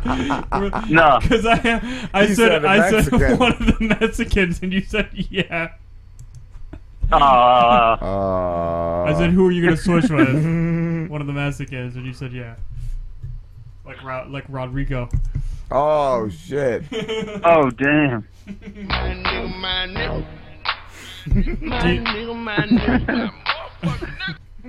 Rod, do you have the Dog Pound uh, trailer to, to close this up with, or you can't find it? I think I can. Rob's in a movie. Uh, We have a trailer. We Yeah. just can't seem to find it. Uh, Christian went to Hollywood. There's a lot of shit. Did you see the going on. previews for that movie coming out with uh the Sopranos dude in it? Tony Yeah, it's right here. Hold on, let me find it. this one. Here it is.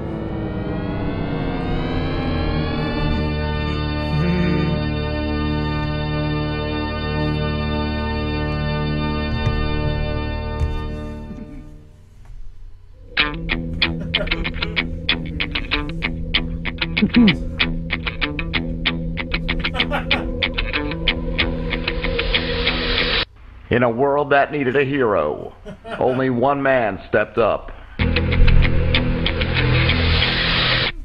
just getting ready, you know, re- relaxing.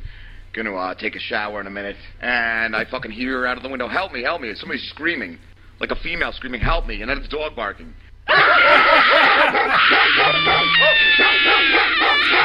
I'm like, I will beat the fuck out of a dog. I will beat the fucking shit out of a dog. Even, you know, if the dog bites you, you can still fucking punch it as hard as you can in the head or fucking poke its eyes out. It's like I fucking kill a, uh, a dog.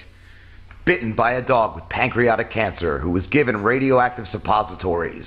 He became Dog Pound.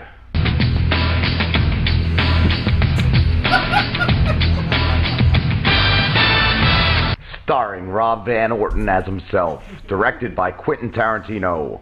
Dog Pound. Coming summer 2018. Nice, right? It's gonna take a few years till it comes out, but Yeah. That sounds nasty. Yeah, man, it's gonna be hardcore. I fucking beat up dogs. They all fucking die. Uh, oh What are we, why are we still broadcasting? I don't know. Why are we still alive? I have no clue. We Suck. no, we had a good show. It's just the Did ending we? where it's like Sorrento's is good. Toronto's. Toronto's is great. All right, Joe. We probably should wrap. All right, this up. man. We love you, brother. Yeah, man. Nice hearing Thanks from for you. the call. I'll see No you guys. problem. Yeah, definitely. Come in studio one day, man. Yeah, dude. We need you here. Studio is All right, Slim's yeah. I'll call, I'm gonna. I try to get up there and visit you guys too while you're working one night. Yeah, just let, let me know after uh, work or something. Yeah, let me know I uh like a couple of days uh, uh, in advance. If you can, like a week in advance, that would be great too. So we don't, you know, book All right. anybody else. Yeah. Not that I mean, honestly, if we did book somebody else, I'd drop them for you. I would just be like, I'm sorry, but Like my we pants. got we got Joe Whitehead coming in, so We got wieners in the mouth. Damn. I got wieners in my mouth, wieners in my mouth, wieners in my mouth, got wieners in my mouth. It's the. All right, guys. All right, brother. All right, later, Joe. I'll see you. Later, bro. Where's Skype? Yeah, I was thinking. you, uh, remember, uh, uh, like when we did Lum? Yeah. Put Dog Pound in it. Yeah. all right, guys. Uh, thanks for listening. Um, thanks to all the people that helped us out today. Thanks for to, uh, nothing. thanks to Ed Roman. Sarantos. Thanks to- Ed Roman was awesome. Yeah, Roman was cool. Thanks to Clyde. Clyde. Brother Joe. Joe Yeah. Whitehead. Uh, all you guys, thanks a lot. Uh, thanks to anybody you watching. Um, we're gonna see you next week.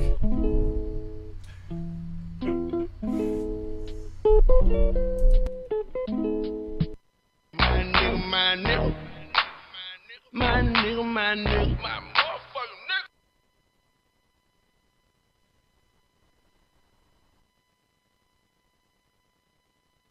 nigga.